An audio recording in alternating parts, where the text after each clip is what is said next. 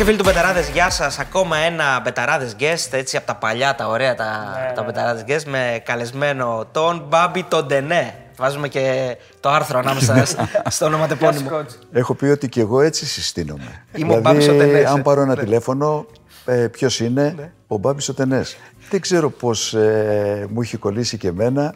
Πάρα πολλοί έχουν πει ότι Ναι. θα πρέπει να είμαι από την Ιρλανδία, θα πρέπει να, να μην έχω καταγωγή εδώ ελληνική.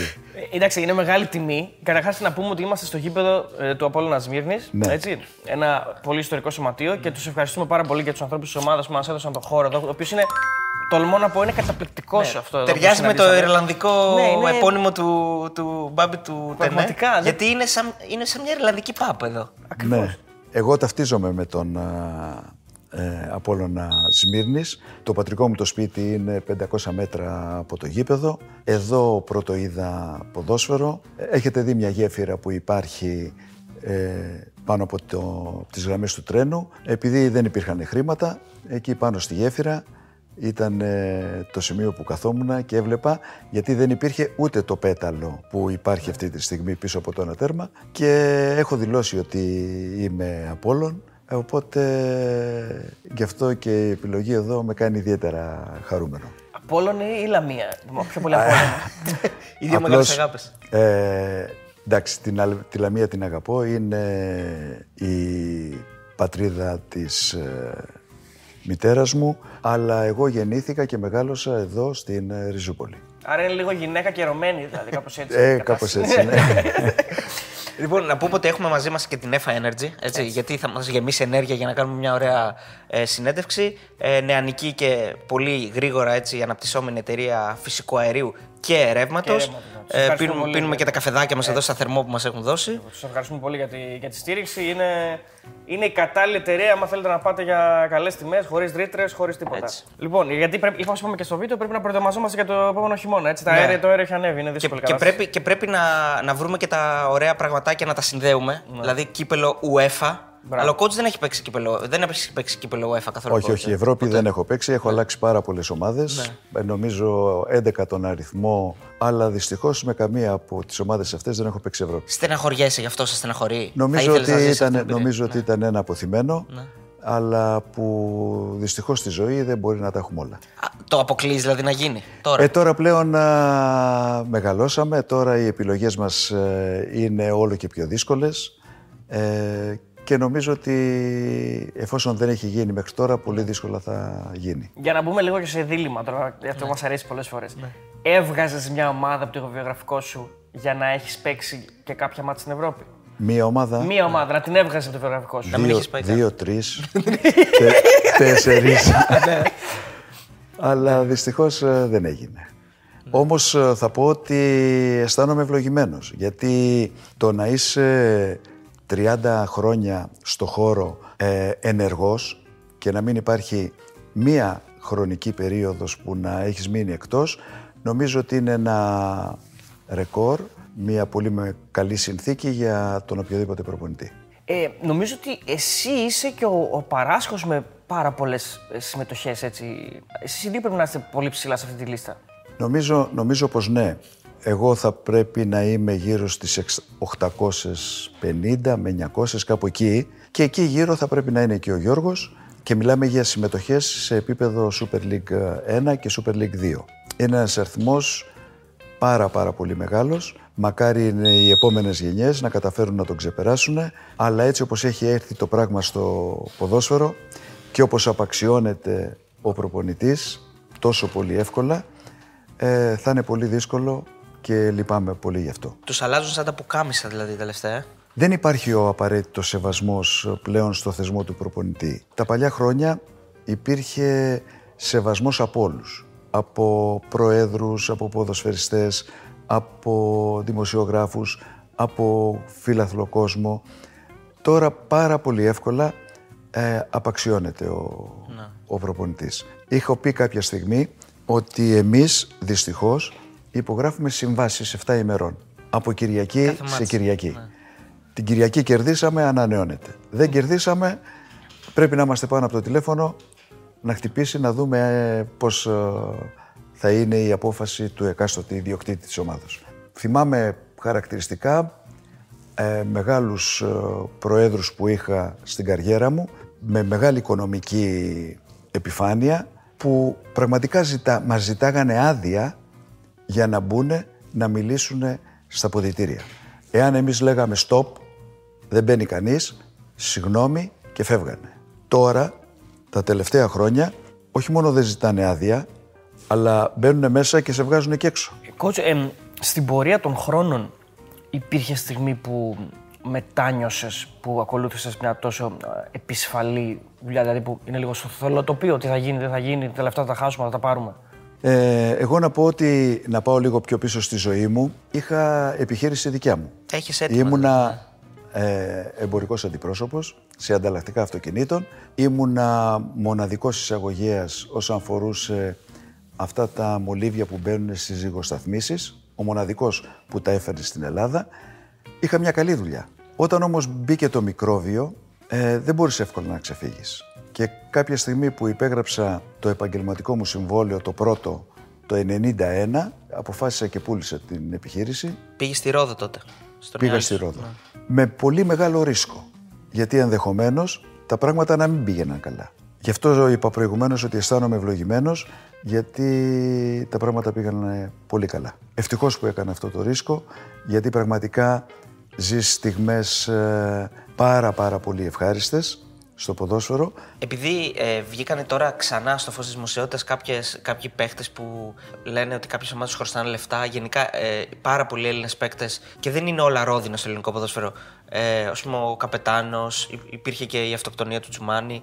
Εσύ έχασες λεφτά από το ποδόσφαιρο; Έχεις... Δεν νομίζω ότι υπάρχει κάποιος που να ασχολείται με το ποδόσφαιρο σε βάθος χρόνου και να μην έχει χάσει κάποια χρήματα. Όταν ε, είσαι σε μια ομάδα που δεν καταφέρνει να πετύχει το στόχο και υπάρχει ένας ιδιοκτήτης ο οποίος έχει βάλει κάποια χρήματα και αισθανθείς εσύ, έχεις την ευθυξία να αισθανθείς ότι πράγματι ήσουν μέρος αυτής της αποτυχίας, δεν μπορεί να αξιώνεις και να ζητάς να ξοφληθείς μέχρι, μέχρι ευρώ. Επόμενο είναι να υπάρχει κάποια υποχώρηση. Επειδή είσαι και, είσαι και σύζυγος, είσαι και πατέρας, υπήρξε στιγμή που στο σπίτι υπήρχε ας πούμε γκρίνια από την γυναίκα κυρίως. Α, να μην ξεμπλέξεις με το ποδόσφαιρο, χάνουμε λεφτά, δεν σε βλέπουμε ποτέ, δεν είσαι εδώ ποτέ για το παιδί. Υπήρχε το ότι η λειτουργία του σπιτιού χωρίς τον α, πατέρα είναι δύσκολη. Και εγώ επειδή έχω δύο παιδιά, τώρα βέβαια έχω και ένα εγγόνι, Α, να σας ζήσει. ε, υπήρχε μια δυσαρέσκεια από την απουσία μου και επειδή έκανα πάρα πάρα πολλά χρόνια έξω από τη βάση μου που ήταν η Αθήνα. Δηλαδή έχω γυρίσει σε όλη την Ελλάδα, σε όλες τις ομάδες της Ελλάδος σχεδόν. Ε, Το διάστημα ήταν πολύ μεγάλο. Αλλά νομίζω ότι όταν υπάρχει κατανόηση και υπήρχε σε μένα και μία σύζυγος που πραγματικά ήταν ε, κέρβερος στο σπίτι, κράτησε τα παιδιά και δόξα τω Θεώ είμαι, είμαι ευτυχισμένος. Πάντως αν σε ακολουθούσε στο Ριζ- Απόλλωνας Λαμία θα είχε τρελαθεί. δηλαδή θα ήταν λίγο δύσκολο. Ήτανε... Ε, και- Ξέρεις, δεν, ποτέ δεν ε, τους έπαιρνα μαζί. Γιατί πάντα στο μυαλό μου ήταν το ότι για πόσο διάστημα πάω. Μα ναι, υπέγραψα ένα συμβόλαιο ένα χρόνο, άρα θα είμαι όλο το χρόνο εκεί. Αλλά όπως σας είπα και προηγουμένως, Ναι, δεν αυτό. υπάρχει αυτό. Προτιμάς να πας σε μια ομάδα από την αρχή, ε, να τη δουλέψεις, να της κάνεις προετοιμασία, δηλαδή δίλημα είναι αυτό τώρα, χωρίς να ξέρεις τι θα συμβεί στο τέλος, αν θα πετύχεις το στόχο σου, ή να πας 10 αγωνιστικές πριν το τέλος, ό,τι έχεις και να πετύχεις το στόχο. Τι από τα δύο θα προτιμούσες; Ο κάθε προπονητής πιστεύω ότι προτιμάει να πάει από την αρχή. Να φτιάξει την ομάδα σύμφωνα με τα δικά του πιστεύω. Το πώς θέλει να παίξει, ποια τακτική θα ακολουθήσει, ποιοι παίκτες του κάνουν για αυτό που θέλει να φτιάξει. Ε, σε μένα όμως έχει τύχει αρκετές φορές να πάω στη μέση της χρονιάς και πραγματικά να έχω περάσει πάρα πολύ καλά και βάσει αποτελεσμάτων αλλά και βάσει συνεργασίας. Coach, υπάρχει ομάδα που εκείνη τη στιγμή όταν δέχτηκες να πας τέλος μέσα της χρονιάς, ενώ όχι από την αρχή, λες τι αυτοκτονία είναι αυτή, δηλαδή που να μετά να είπες τι πήγα και έκανα. 90% να μην πετύχω, 10 να πετύχω. Ναι, δηλαδή γιατί πολύ το έκανα λίγες αυτό, ας πιθανότητες. πούμε. Υπάρχουν στιγμές και έχω πάει σε ομάδες που πήγαινα με μια διάθεση ο- αυτή ακριβώς που λες εσύ. Η πορεία όμως έδειξε ότι μπορεί η χρονιά να ήταν πολύ καλύτερη από κάποιες άλλες που είχα πάει με διάθεση ότι εδώ θα πετύχω. Χαρακτηριστικό παράδειγμα είναι η Καλονή. Πάω στη μέση του πρωταθλήματος σχεδόν και η Καλονή βρίσκεται στη μέση της βαθμολογίας. Ήταν τότε ένα πολύ περίεργο πρωτάθλημα Super League 2 με 22 ομάδες και με πολύ δυνατά ονόματα. Δηλαδή, θυμάμαι αφήσαμε απ' έξω τον Πανετολικό, αφήσαμε απ' έξω τον Ηρακλή και ανέβηκε Εργοτέλης, Απόλλων Σμύρνης και Καλονή. Κατέληξε πάρα πολύ καλά. Αντίθετα έχω πάει σε ομάδες που με πολύ μεγάλο ενθουσιασμό και λέω ότι μια χαρά θα πάνε τα πράγματα, αλλά επειδή το ποδόσφαιρο είναι απρόβλεπτο, μετά από δύο ή τρεις μήνες, τέσσερις μήνες τελείωσε άδοξα η συνεργασία. Ε, Μας είπες πριν ένα στατιστικό ότι είσαι εσύ με, τον, ε, με ακόμα έναν προπονητή, δεν θυμάμαι τώρα, με τον Παράσχο. Ναι. Ε, και ένα-δύο ακόμα οι μοναδικοί άνθρωποι που τελείωσαν τη σεζόν στον Άρη.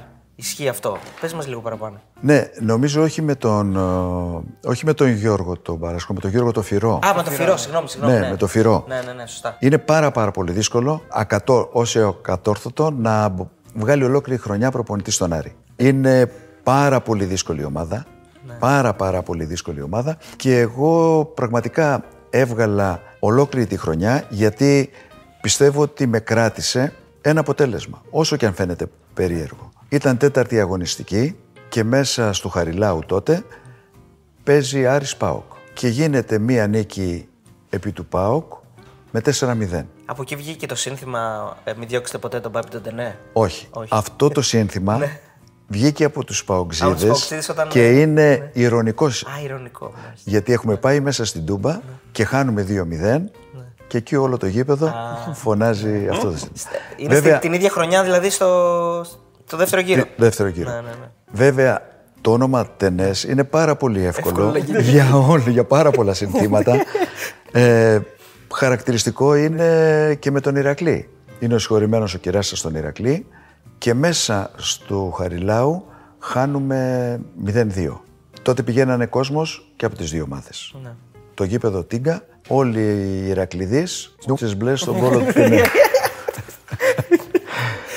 Έχει, ε, έχει κάνει ρήμα με. πο- Ναι, ναι, Πα- ναι. Πάρα πολύ. Πάμε μέσα στο καφτατζόγλιο, το δεύτερο γύρο, κερδίζουμε εμείς 2-1. Τώρα είναι μπλε ο του Τενέ. Εγώ να είμαι έτσι και να λέει ο speaker, δηλαδή φαίνεται ότι δεν αρέσει τον κύριο Τενέ το σύνθημα. Δεν υπήρχε εύκολο, πάρα πολύ εύκολο το όνομά μου για να βγει το οποιοδήποτε σύνθημα.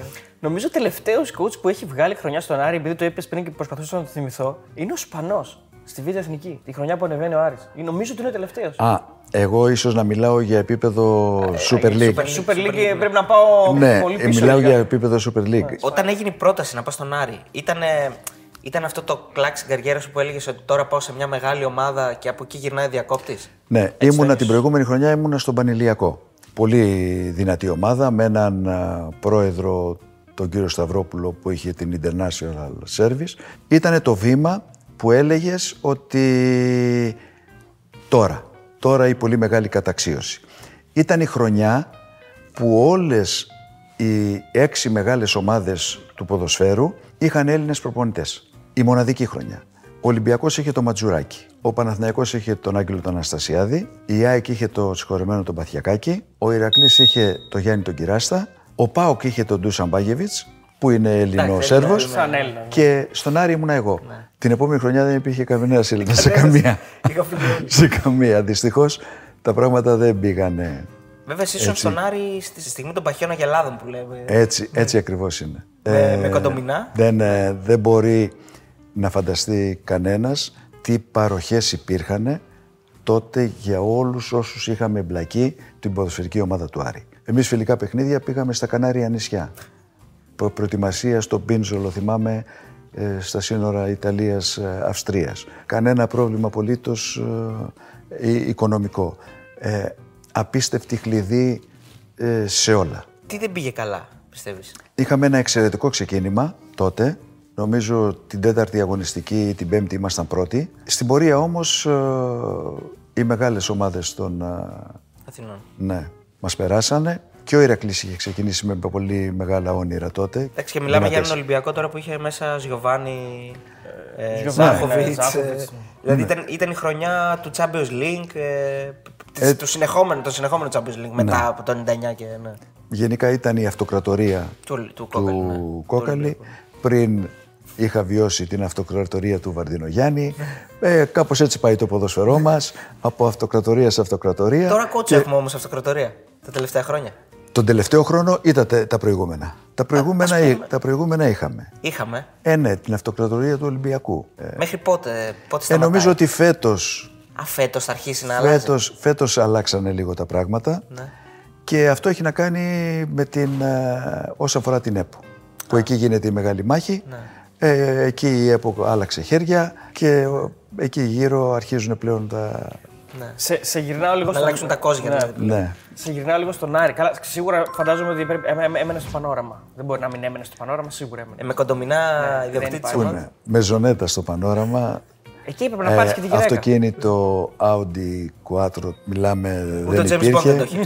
Learjet να με παίρνει, να με κατεβάζει για να μιλήσουμε στα γραφεία εδώ στο Hilton. Α μείνουμε λίγο σε αυτό. Δηλαδή, Εκεί αισθάνεσαι προπονητής, έτσι. ναι, δηλαδή σας, σας, Εκεί- έπαιρνε, εκεί σας, έδινε- αισθάνεσαι- σας έστελνε το αεροπλάνο για να πάτε να μιλήσετε, να έρθετε στην Αθήνα, να κάνετε τσάτα, ας πούμε, να πείτε. Ναι, να ήταν πείτε πρόεδρος, πρόεδρος στην ομάδα ήταν ο κύριος Σπύρου και ερχόταν το Learjet να πάρει τον πρόεδρο και εμένα, να κατέβουμε εδώ στην Αθήνα, να πάμε στο γραφείο που είχε απέναντι από το Hilton, να μιλήσουμε ποδοσφαιρικά. Μόνο ποδοσφαιρικά δεν μιλάγαμε. Περί ανέμου και υδάτων. ναι. ναι, και μετά από μία ώρα, μία μισή ώρα, ξανά στο ελληνικό, το Learjet πάλι Θεσσαλονίκη. Είχε κάποια στο δικό σου μυαλό τότε ή μετά από χρόνια καθώς θα το έχεις σκεφτεί, φαντάζομαι και άλλες φορές, κάποια σπατάλη που δεν υπήρχε λόγος δηλαδή, να γίνει. Δηλαδή, Νομίζω ότι όλο ήταν μια σπατάλη. Αλλά για να είμαστε κάπως... ε, να βλέπουμε λίγο και την άλλη πλευρά, τε- από την πλευρά του επιχειρηματία. Τότε όλοι, πιστεύω αυτοί οι επιχειρηματίες, μπήκαν στις ομάδες με παρότρινση πολιτικών. Έτσι είχαν μπει. Από ό,τι διάβαζα τότε. Και νομίζω ότι έτσι η- είναι. Τον κύριο Μπατατούδη τον είχε βάλει η Βάσο Παπανδρέου. Τον ε, λέγανε.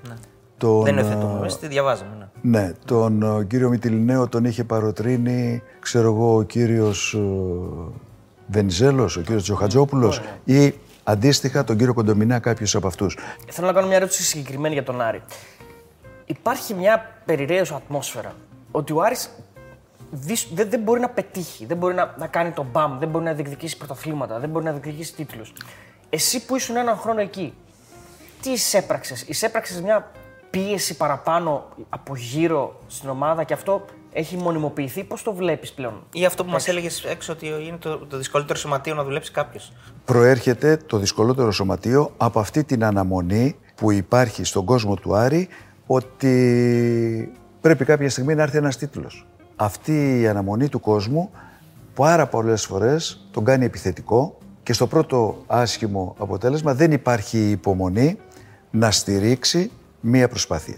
Και εκεί αντί τα πράγματα να πάνε καλύτερα, συνήθως πάνε πολύ χειρότερα.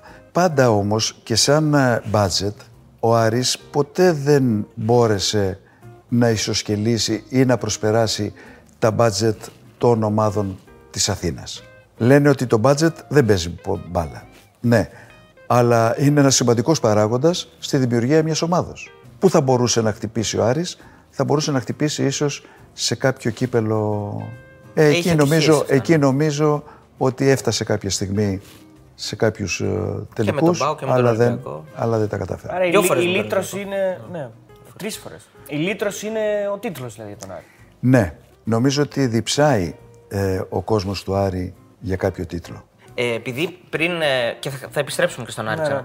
Ε, πριν μας περιέγραψες την απόλυτη κλειδί. Νομίζω ότι είναι η απόλυτη κλειδί που έζησε σε οποιαδήποτε ομάδα. Ναι. Ποια είναι η, το ακριβώς αντίθετο, δηλαδή που, σε ποια ομάδα έζησε Το το, ακριβώς ακριβώς- αντίθετο; Η Το ακριβώς εξαθλίωση. αντίθετο. να μην έχετε μπάλε, να, μην, να μην υπάρχει ζεστό νερό, ας πούμε. Ναι, το ακριβώς αντίθετο το βίωσα στον Ακράτητο. Γιατί ήταν μια ομάδα η οποία στηριζόταν στο Δήμο του Ακρατήτου.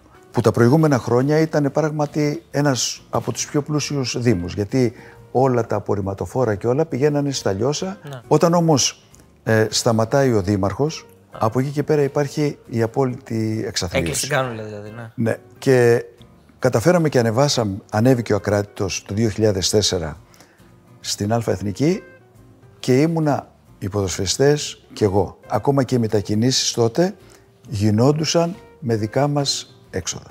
Και έχουμε πάει ένα τελευταίο παιχνίδι μέσα στις αίρες, χαρακτηριστικά μου έχει μείνει, που με νίκη ανεβαίνει ο Πανσεραϊκός, με ήττα ανεβαίνει, με νίκη δική μας ανεβαίνει ο Ακράτητος. Και το παιχνίδι έληξε 0-1 σε ένα γήπεδο γεμάτο. Νομίζω όλοι οι Σεραίοι αυτό το παιχνίδι θα πρέπει να το θυμούνται. Άρα θεωρείς και τη μεγαλύτερη σου επιτυχία με βάση τις συνθήκες; Πάλι εγωιστικό είναι, αλλά είναι, είναι και η πραγματικότητα ίσως. Έχω 7 ανόδους από Β' εθνική σε Α' εθνική. Όλες αυτές οι επιτυχίες ήταν πραγματικά κάτι ξεχωριστό. Επειδή ήταν ομάδων με κοινωνίες της Μυτιλίνης, της Λαμίας, του Αγρινίου, της Κέρκυρας, ε, του Ακράτητου. Ήταν εκεί, σε αυτή την κοινωνία και όταν γίνεται για πρώτη φορά, δηλαδή για πρώτη φορά ανεβαίνει η καλονή στην Αλφαεθνική. Ο κόσμος έπεφτε μέσα στο λιμάνι. Ναι, ναι, ναι. Δεν, ε, για πρώτη φορά ανεβαίνει η Λαμία στην πρώτη εθνική. Για πρώτη φορά μετά από 34 χρόνια, 35 ανεβαίνει ο Πανετολικός. Για πρώτη φορά ανεβαίνει η Κέρκυρα. Αυτές οι επιτυχίες πραγματικά στην κοινωνία είναι κάτι πάρα πάρα πολύ σημαντικό. Σε κάνουν και σε ένα αγαπητό. Ναι. Πάρα πολύ. Το λέω και δεν, δεν μ' αρέσει, αλλά υπήρχαν άτομα που ερχόντουσαν και σου φυλάγανε το χέρι. Ε, γιατί ήσουν ένα μέλος μιας προσπάθειας που κατάφερε και ανέβασε την ομάδα και θα έ, έβλεπαν ξέρω εγώ, τους παίχτες του Ολυμπιακού, του Παναθηναϊκού, του ΠΑΟΚ, του Άρη. Μου γεννιέται μια ωραία ερώτηση. Ε, έτσι όπως σε βλέπω να τα περιγράφεις αυτά τα πράγματα, θα ήθελα να σου κάνω την, ερώ... την εξής ερώτηση. Προτιμάς να είσαι, να είσαι τώρα σε μια ομάδα που είναι ο Αστέρας Τρίπολης, ο Βόλος, τα Γιάννενα, που σίγουρα ξέρεις ότι θα είσαι εκεί 7ο, 8ο, 6ο, ή μια ομάδα κάθε χρόνο που θα παλεύει για την άνοδο από τη Β στην Α Εθνική; Προτιμώ μια ομάδα που θα ανέβει από τη Β στην Α. Οι στιγμές που έχω ζήσει σε αυτές τις ε, συγκεκριμένες ομάδες που ήρθε η άνοδος είναι πραγματικά, μα έχω κάνει παιχνίδια με ομάδες ε, Super League που έχουμε κερδίσει τον Παναθηναϊκό, έχουμε κερδίσει την ΑΕΚ, έχουμε κερδίσει τον ΠΑΟΚ. Ναι, σημαντικές νίκες και υπάρχει μεγάλη ευχαρίστηση, αλλά είναι κάτι που ξεχνιέται. Την επόμενη Κυριακή θα παίξεις με τον ε, Ηρακλή. Την επόμενη Κυριακή θα παίξεις, ξέρω εγώ, με τον Πανηλιακό. Η άνοδος μιας ομάδος, επειδή ακριβώς γίνεται και στο τέλος της αγωνιστικής περίοδου υπάρχει ένα τρίμηνο Ναι. πραγματικά Χαράς. μέσα στη χαρά. Πανηγυριού. ναι. Είναι μήπως και αυτή η προσπάθεια να, να, να ανέβω που δημιουργεί μια πίεση που είναι σαν λίγο σε εισαγωγικά ναρκωτικό. Δηλαδή, τη θέλεις και την έχεις ανάγκη αυτή την πίεση, το άγχος ότι πάμε και... Ναι, γιατί στο άλλο δεν έχει στόχους, έτσι, αυτό που είπαμε ναι. πριν. Ε, ακριβώς. Αλλά είναι και δημιουργικό το άγχος. Βέβαια, μετά από χρόνια σου αφήνει προβλήματα. Στομαχικά, καρδιακά, ε, ζαχάρου, ιστορίες. Σου αφήνει. Δεν Κουσούρια. είναι... Το πρόβλημα της έλλειψης αυτού στο αφήνει. Δηλαδή, πώς είναι ένας Και- που κάνει. ε, κατάθλιψη. σταματάει να κάνει. Κατάθλιψη. Εκεί πας σε άλλο, σε άλλο επίπεδο. Δεν περνάει τίποτα άλλο από το μυαλό σου. Το μυαλό σου είναι να βάλω κάτω τη βαθμολογία, να βάλω κάτω τα παιχνίδια, να δω πού μπορεί να χάσει ο αντίπαλός μου, πού μπορώ να κερδίσω εγώ, πού μπορώ να φτάσω ε, τρεις-τέσσερις αγωνιστικές πριν, «Α, άμα γίνει αυτό, άμα κάνω διπλό εκεί, άμα... Δηλαδή ζεις μόνο και μόνο με την προσμονή της Κυριακής και την προσμονή της τελευταίας αγωνιστικής που μόλις σφυρίξει θα μπει ο κόσμος μέσα στο γήπεδο για να πανηγυρίσει. Κυκλώνουν παιχνίδια οι προπονητές. Υπάρχει αυτό; Στο ποδόσφαιρο ποτέ δεν μπορείς να πεις με σιγουριά κάτι. Όμως ναι, στο μυαλό μας υπάρχουν παιχνίδια που λέμε ότι αν εκεί δεν κερδίσουμε, δεν θα προλάβουμε. Ή αν κερδίσουμε εκεί, έχουμε κάνει ένα πολύ μεγάλο βήμα. Αυτά υπάρχουν στο μυαλό μας. Αλλά δεν μπορείς να το πεις με σιγουριά ότι αυτό το έχω κερδίσει σίγουρα, εκείνο μπορεί να το χάσω. Όχι. Δεν το υπάρχει. λες στους παίκτες όμως αυτό ή το κρατάς; Όχι, όχι, ποτέ. Στους, ε, στους παίχτες ε, το μόνο που λες είναι και προσπαθείς ότι αυτό το παιχνίδι είναι το παν. Κάθε παιχνίδι Κάθε είναι το παιχνίδι πάνω. είναι το παν. Αν τυχόν μπούμε στη διαδικασία δεν πειράζει το επόμενο, ούτε το επόμενο θα πάρεις. Coach, ε, εντάξει, ξέρουμε και θα μας επιβεβαιώσεις και εσύ ότι η Β' Εθνική είναι νομίζω το πιο δύσκολο πρωτάθλημα. Και νομίζω ότι και το να ανέβει είναι πάρα πολύ δύσκολο. Και σε κάποια στιγμή και μετά στη διάρκεια του, της σεζόν χάνεται η μαγεία του αθλήματος και έχουμε μόνο το στόχο ότι με κάθε κόστος πρέπει να πάρω το αποτέλεσμα. Χάνεται λίγο αυτή η μαγεία του ότι εντάξει, μπάλα παίζουμε, να δούμε και λίγο μπάλα που λέει ο λόγος. Δεν ξέρω. Ξέρεις τι, ε, αυτή η Super League 2 είναι τόσο απαξιωμένη γενικά. Δεν νομίζω ότι προσέφεραν και πολλά πράγματα οι β' ομάδες των μεγάλων. Δεν προσέφεραν ούτε έγκλη, ούτε ενδιαφέρον, ούτε τίποτα απολύτως. Πολλά οικονομικά προβλήματα, τρομερά οικονομικά προβλήματα στις ομάδες. Πολλά παιχνίδια στην ε, Sport Radar συνεννοημένα. Δεν, δεν ξέρεις τι είναι τελικά αυτή η Super League 2. Το μόνο που υπάρχει είναι στο ενδιαφέρον να ξεφύγει μια ομάδα και να πάει σε επίπεδο Super League 1 που τα πράγματα είναι τελείως μα τελείως διαφορετικά από αυτό που βιώνουν στη Super League 2. Αυτό το ενδιαφέρον μόνο υπάρχει. Δεν υπάρχει κάποιο άλλο ενδιαφέρον στις άλλες ομάδες. Απλώς να λένε οι παίκτες ότι είναι επαγγελματίες, να λένε, στην πραγματικότητα δεν είναι, απλώς γιατί ούτε οι συνθήκες οι γηπαιδικές, ούτε οι συνθήκες οι οικονομικές, ούτε και οι συνθήκες των αγώνων. Είναι επαγγελματικέ. Ναι. Υπάρχουν παιχνίδια που μπορεί μια ομάδα να λέει κέρδισα σήμερα αλλά άξιζα να κερδίσω ή κέρδισα γιατί ήθελε και, ο αντίπαλος, ήθελε και ο αντίπαλος να κερδίσω. Δηλαδή ναι. υπάρχουν τέτοιες σκιές στη Super League 2. Μία λύση υπάρχει, την έχουν πει και εγώ την ασπάζομαι, μείωση των ομάδων, οπωσδήποτε μείωση των ομάδων, ώστε να παραμείνουν, γιατί υπάρχουν ομάδες με πολύ μεγάλη ιστορία, με πολύ κόσμο και που μπορούν πραγματικά να δώσουν μια άλλη έγκλη στο πρωτάθλημα της Super League. Και να ξαναγίνει γάμα εθνική...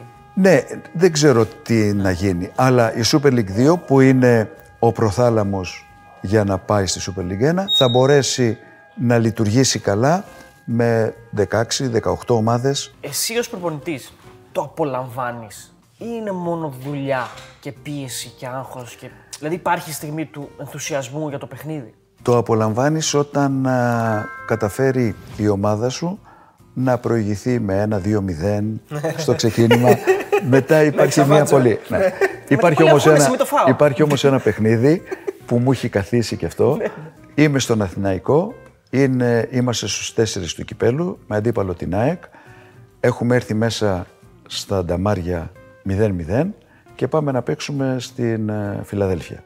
Ντούσαν Μπάγεβιτς, η ΑΕΚ τότε με την πολύ μεγάλη ομάδα, με Μπορμπόκι, Κασάπη, Μανολά, Σαβεύσκι και Σπάγια, Μπατίστα, ναι. ε, Τσιάρτα. Στο 20 λεπτό είμαστε 3-0. Χάνουμε. Δεν πέρναγε η ώρα, κοίταγα. Ακόμα στο 25 είμαστε. Πού θα πάει; Εκεί δεν, δεν, υπάρχει, απόλα... δεν υπάρχει απόλαυση και ούτε ε, ξέρω εγώ, βιασμός απόλαυσε το να δεν είναι. ναι, ναι. είναι... είναι στο 80 γιατί δεν το σφυρίζεις το Όχι, ναι. Ποιο... δεν, δεν πέρναγε. Ναι, ναι. Το κούναγα το ρολόι, λέω πώ σταμάτησε. δεν... Πόσο έλειξε; 5-1. 5-1. Ναι, ε, κόψανε οι άλλοι. Κότσα, έχεις ζήσει αυτό... το αντίθετο αυτό εσύ, να είσαι 3-0 στο 20. Κάπου να το θυμάσαι κρίσιμο παιχνίδι. Ναι, νομίζω έχει γίνει. Ναι. Έχει γίνει και είσαι άνετος, κάνεις και αστεία με τους υπόλοιπους ναι. στον πάγκο. Αν όμω το παιχνίδι πηγαίνει στον γκολ, στην ισοπαλία έτσι, ε, κάνεις 5 χιλιόμετρα πέρα δόθε στον πάγκο σου, γιατί πραγματικά πρέπει να επέμβεις. Πρέπει να, να μπεις λίγο, να βοηθήσεις την προσπάθεια αυτών που παίζουν, έτσι. Από τη συζήτηση γεννιούνται πολλά ερωτήματα. Ε, ναι. παρατηρώ τον τρόπο που μιλάς. Είσαι ένας πολύ πράος από ό,τι βλέπω άνθρωπος. Πολύ Αλλά με χιούμορ. Με χιούμορ ναι, ε. ναι, πολύ... έτσι, έτσι δείχνω. Ναι, ναι αυτό που παρατηρώ εγώ, έτσι, η εικόνα που μου δίνεις. Ναι. Είσαι ένας πράος ήρεμος άνθρωπος. Πώς αυτό όμως μέσα στα αποδητήρια μπορεί να επιβληθεί; Καταρχάς δεν είμαι έτσι στα αποδητήρια. Ναι, okay, το φαντάζομαι. Δεν είμαι έτσι στον πάγκο. ούτε με τους διαιτητές. Και πραγματικά ούτε με τους διαιτητές είμαι έτσι. Αν θα ρωτήσεις ίσως uh, παίχτε που έχουν συνεργαστεί μαζί μου, θα σου πούνε ότι πάντα υπήρχε στις ομάδες μου η απόλυτη πειθαρχία. Αυτό είχε να κάνει από τον αλληλοσεβασμό που έπρεπε και επιδιώκω να υπάρχει μέσα στα αποδητήρια, αλλά και γιατί δεν είμαι έτσι όπως με βλέπεις τώρα. Ήμασταν πολύ απόλυτοι, πολύ σκληροί. Ε, θα μπορούσαμε να διώξουμε παίχτη, το έχω πει, από την αποστολή ή από την προπόνηση γιατί φορούσε διαφορετική, διαφορετικό χρώμα κάλτσα από αυτές που του είχε δώσει η ομάδα. Δεν μπορούσαν να φανταστούν εμείς παίχτες να κάθονται έτσι στα ποδητήρια. Δεν μπορούσαμε να φανταστούμε παίχτες να φοράνε σκουλαρίκια ή να έχουν τατού. Βαμμένα μαλλιά. Ο προπονητής θα πρέπει να έχει την ικανότητα να αλλάζει αμέσως, να συγκρατεί τον εκκρεμονισμό του, γιατί εύκολα τον καταλαβαίνουν οι συνεργάτες του που είναι οι ποδοσφαιριστές. Υπήρχε coach ε, κάποια στιγμή που ξέφυγες και το μετάνιωσες; Πάρα πολλές φορές. Ε, υπά- υπάρχει έτσι ένα παράδειγμα που σε έφτασε στα όρια σου, κάποιος παίκτης ή κάποιο, κα- κάποια στιγμή μέσα στο γήπεδο, κάποιος διαιτητής, κάτι; Έχω πλακωθεί με παίχτη. Α, ναι. Ναι, έχει γίνει. Πού, σε ποια ομάδα; Στην Κέρκυρα. Ξένο ή Έλληνα; Ε, Κύπριο. Α, Έχω πλακωθεί με παίχτη. Έχω ε, βουτήξει από το λαιμό παίχτη. ε, σου αντιμίλησε, δηλαδή τι. Ε, ο, γιατί δεν ε, έκανε αυτά που, που ήταν. Γιατί πραγματικά τρελαίνεσαι κάποια στιγμή. Δηλαδή, Όταν, του- του λες, ας πούμε, μην ανεβαίνεις και ανέβαινε, όχι, τι; όχι, όταν έχεις πει ότι ας πούμε το να μην ανεβαίνεις αυτά είναι μέσα στο... Όταν έχεις πει όμως ότι ε, φάουλ το έξω από την περιοχή ε, χτυπάει Ο τάδε. ο τάδε Και και, πήγαινε έχει στους πάει ο χτυπούς. τάδε και έχει στήσει την μπάλα Ναι. και παίρνεις φόρα εσύ και το στάρεις εσύ. Εντάξει, ναι, κατάλαβα. Το έχει κάνει και ο Καστίγιο αυτό στον Ολυμπιακό. Ναι. Και όταν το ρωτάς, τι έχουμε πει, νόμιζα ότι θα το βάλω. Ε, δεν, είναι, δεν είναι απάντηση αυτή. Το βαλέ. Όχι βέβαια. Για, άμα αυτό έβαζε πάνω, του έλεγα μπράβο. Καλά έκανες. ότι ήξερε Εσένα πώς ήθελα να βάλω, κακώς έβαλα τον άλλον. Αλλά επειδή δεν το έβαλα και μου λέει νόμιζα να το βάλω, ε, κάτσε απ' έξω. Έχεις μετανιώσει για ε, στιγμής σκληρότητας; Πολλές Που φορές. αδίκησες κάποιον δηλαδή. Έχω αδικήσει πολύ κόσμο. Αλλά νομίζω ότι είναι, είναι επόμενο. Ναι, ναι. Αποφάσισες. Έχεις περάσει από τόσες ομάδες. Σε κάθε ομάδα έχει ένα ρόστερ 25 με 30 άτομα. Παίζουν 11. Δεν γίνεται να υπάρχει προπονητής που να μην έχει αδικήσει κάποιο παιδί. Δεν γίνεται, δεν μπορεί να υπάρξει αυτό. Αντίστοιχα, μπορεί να έχει ευνοήσει κάποιος. Περιστατικό με, με, με τατουάζ, με, με σκουλαρίκι, με βαμμένα μαλλιά, τέτοια πράγματα εννοώ. Δηλαδή κάτι που να είπες. Τελείωσες, άλλαξε το και. Το έχω κάνει, ναι. Ναι. Το έχω κάνει. Νομίζω ήμασταν α, πάλι με τον Άρη. Έχω μετανιώσει βέβαια γι' αυτό. Ο Κιζερίδης τότε είχε βάψει, είχε κάνει τα μαλλιά του Μέζ. Αντάφιες. Στην, προσ- στην προετοιμασία. Ε, έψαχνε κομμωτήριο κουρίο στην προετοιμασία να αλλάξει. Γιατί αν δεν το άλλαζε μπορεί να φεύγει. Έτσι το είπες. Ναι. Το μετάνιωσες. Το έχω μετανιώσει, ναι. Έχετε μιλήσει Όχι, από τότε; όχι, όχι, Με τον Νίκο δεν έχω μιλήσει. Εύχομαι να είναι καλά. Του μπάτα κοτσιδάκια δεν σε πείραζαν. Όχι, δεν, ε, δεν με ενοχλούσε. Να θα μην πω, το θα, βάψουμε, θα είχαμε πω θέμα. κάτι όμως για τον Άρη που έχει πολύ μεγάλη σημασία. Ε, πριν και θα αναφερθώ σε έναν παίκτη γιατί θέλω να το βγάλω προς τα έξω. Στις προηγούμενες χρονιές, σαν αντίπαλος του Άρη, έβλεπα ότι παίζει στον Άρη ο Γιώργος ο Κολτσίδας. Η άποψή μου ήταν, μα είναι δυνατό να παίζει ο Κολτσίδας Ναι. Καλά τη βλέπω. στον Άρη. Τι κάνουν εκεί πάνω; Όταν πήγα εγώ στον Άρη, ο πιο βασικός παίκτης του Άρη ήταν ο Κολτσίδας. Γιατί πραγματικά η συμπεριφορά του και ο τρόπος του ήταν τέτοιος που σε έκανα να, να τον εμπιστεύεσαι. Υπήρχαν προπονητές, εντάξει, έχουμε ακούσει ιστορίες και για τον Άγγελο τον Αναστασιάδη που είναι έτσι πολύ θρήσκος, είχε κάποια πράγματα και για τον Νικόλα τον Αλέφαντο που ήθελε, και έχεις πει και στι ιστορίες ότι έψαχνε Ναι. να βρει την νεκροφόρα. Μας τα έχει πει και ο Πέτρος Ναι, ο ναι, μας Κόκαλη. είπε ο Πέτρος. Μας έχει πει πολύ χαρακτηριστικές ιστορίες που πήγαινε έξω, κατά σκήνων έξω από νοσοκομεία και έλεγε τώρα θα, θα Τώρα θα περάσει. τον βγάλει, τώρα θα τον βγάλει. Α, Εσύ είχες κάτι από αυτά, δηλαδή. Έχω διαβάσει, ρε παιδί μου, στη Ναι. συνέντευξή σου και ειδικά σου μια συνέντευξη στον Καζέτα που είναι πολύ αναλυτική και μπράβο και στο συνάδελφο που την έχει κάνει πολύ ωραία δουλειά. Αλλά Θα σου, δεν πω μας είπες όμως, έτσι κάποια, θα σου ναι. πω όμως κάτι για τη συνέντευξη του Γκαζέτα, μια και μου δίνεται η ευκαιρία, τώρα δεν το έχω πει. Πράγματι ήταν μια, ε, και εμένα με ενθουσίασε και το γράψιμο του συναδέλφου σας και, και μ' άρεσε πολύ. Δέχτηκα πάρα πάρα πολλά τηλέφωνα διαμαρτυρίας για αυτά που είχα πει εκεί. Αλήθεια. Και είχα πει ότι τελικά είναι καλό να μην δίνεις συνεντεύξεις. Και γι' αυτό είμαι και λίγο δύσκολος στο να δίνω. Τώρα γιατί με έπεισες εσύ, ε, δεν ξέρω. Ε, Αδικίας, δηλαδή νιώθαν κάποιοι. Γιατί δεν με ανέφερες σε μένα σου; ναι, ξέρεις χαρακτηριστικά, ας πούμε, έλεγα, είχα εργοδότες που πραγματικά δεν έχασα χρήματα και ανέφερα δύο-τρία ονόματα. Κάποιος άλλος εργοδότης. Ε, γιατί από μένα έχασες; Όχι, αλλά δεν έπρεπε να τα πω όλα. Τελικά εσύ έχεις έτσι κάποια πραγματάκια από τα οποία. Τα... θε- Δηλαδή, διάβασε ότι θες να, έχει, να υπάρχει ένα μπουφάν, μια φόρμα που να έχει άσπρα μέσα. Ναι. Κάτι άλλο έτσι πιο. Καμιά, καμιά εικονίτσα στο. όπως Όχι, υπάρχει όχι. στο- Ε, να σου πω ότι πολύ δύσκολα κοιμόμουν παραμονή παιχνιδιού. Είμαι που είμαι δύσκολος έξω από το κρεβάτι μου και το μαξιλάρι μου. Υπήρχε το ξενοδοχείο, υπήρχε και η αγωνία του παιχνιδιού. Πολύ δύσκολα κοιμόμουν, αλλά ναι, δεν θα μπορούσα να πάω με μαύρα ποτέ σε Ναι. παιχνίδι. Πώς είναι μετά από. ε, Θέλω, θέλω τη ρουτίνα του προπονητή. Δηλαδή πριν το match και μετά το match. Δηλαδή, Ναι. πώς, πώς είσαι πριν, μετά; Σημαντικό, σημαντικό είναι να σου πω ότι και αυτό το τέταρτο των αποδητηρίων του ημιχρόνου είναι πολύ ψυχοφθόρο και πολύ σημαντικό για το πώς θα το διαχειριστείς για να βγει η ομάδα σου στο δεύτερο να πετύχει ή να κρατήσει αυτό που έχει πετύχει. Μετά το παιχνίδι, ανάλογα από, με το αποτέλεσμα, υπάρχουν κάποιες ώρες, όχι μέρες, που αισθάνεσαι μεγάλη χαρά εάν έχει έρθει ή στεναχώρια αν έχεις χάσει. Από την επόμενη μέρα πραγματικά το ξεχνάς και πρέπει να είσαι έτοιμος να διαχειριστείς καινούργια πράγματα. Έχει γίνει να ζούμε την απόλυτη χαρά μετά από μια μεγάλη νίκη, την Κυριακή. Και τη Δευτέρα στην προπόνηση να πλακωθούν δύο παίχτες. Χαλάει όλο, όλη η ψυχική σου διάθεση. Έχει περάσει ε, ήττα με ουίσκι, ξέρω εγώ, ή αλκοόλ και αϋπνία; Αϋπνία, ναι. Ε, ουίσκι και αλκοόλ, όχι, γιατί δεν είμαι... Οκ, ναι. δεν, δεν πίνω.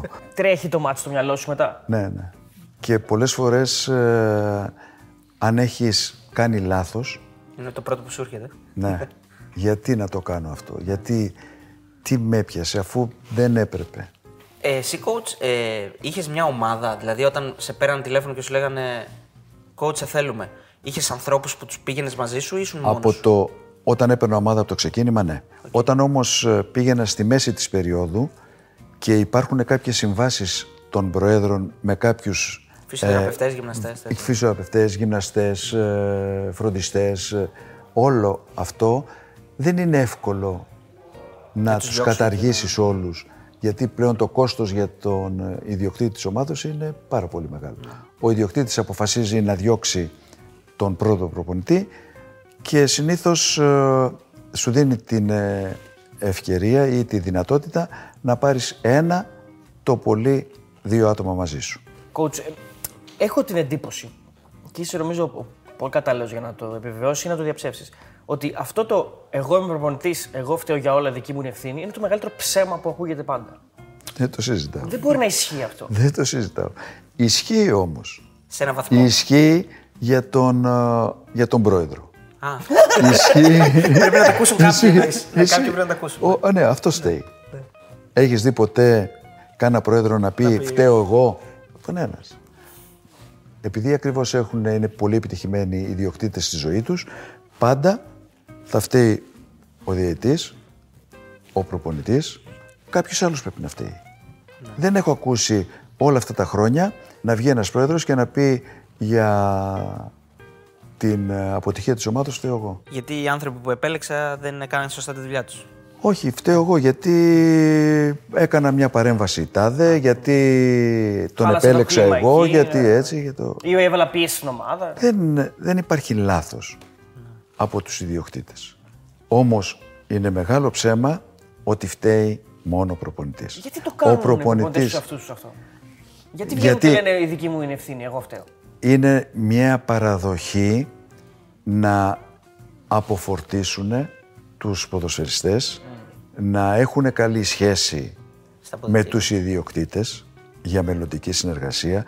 Η πραγματικότητα είναι ότι ο προπονητής κάνει μία δουλειά που δεν εξαρτάται 100% από αυτόν. Ο παίχτης είναι αυτός που μπαίνει και παίζει. Ο παίχτης είναι αυτός που θα σουτάρει εύστοχα ή άστοχα. Ο παίχτης είναι αυτός που θα κάνει λάθος. Ναι, έχουμε μερίδιο στο να είναι ικανότατος ο παίχτης. Γιατί πρέπει να τον έχουμε προετοιμάσει να είναι ικανός. ε, είσαι υπέρ του μοντέλου του να υπάρχει ένας τεχνικός διευθυντής, θα είναι αυτός ο οποίος θα βρίσκει τους παίκτες. Δηλαδή, ο, ο προπονητής να του λέει ότι εγώ ψάχνω ένα εξτρέμ με αυτά τα χαρακτηριστικά, το ποιον θα μου φέρεις εκεί, εσύ. εκεί έχει πάει. Εκεί έχει πάει. Ναι. Εκεί έχει Πώς πάει το, ακούσες ποδόσφαιρο. αυτό; Γιατί Νομίζω, εσύ δεν το έζησες νομίζω έτσι. ότι. Όχι, Ναι. δεν το έχω ζήσει. Νομίζω ότι εάν υπάρχει μια πολύ καλή χημεία τεχνικού διευθυντού και προπονητού, θα γίνει μια εξαιρετική δουλειά.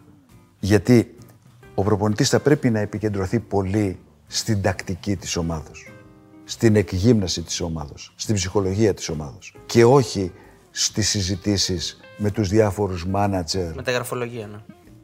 και στις συζητήσεις με διάφορους ποδοσφαιριστές ή με προέδρους άλλων ομάδων στο ποιος θα έρθει στην ομάδα. Και τι λεφτά θέλει αυτός και τι όρου Ναι. στο συμβόλαιο και τέτοια.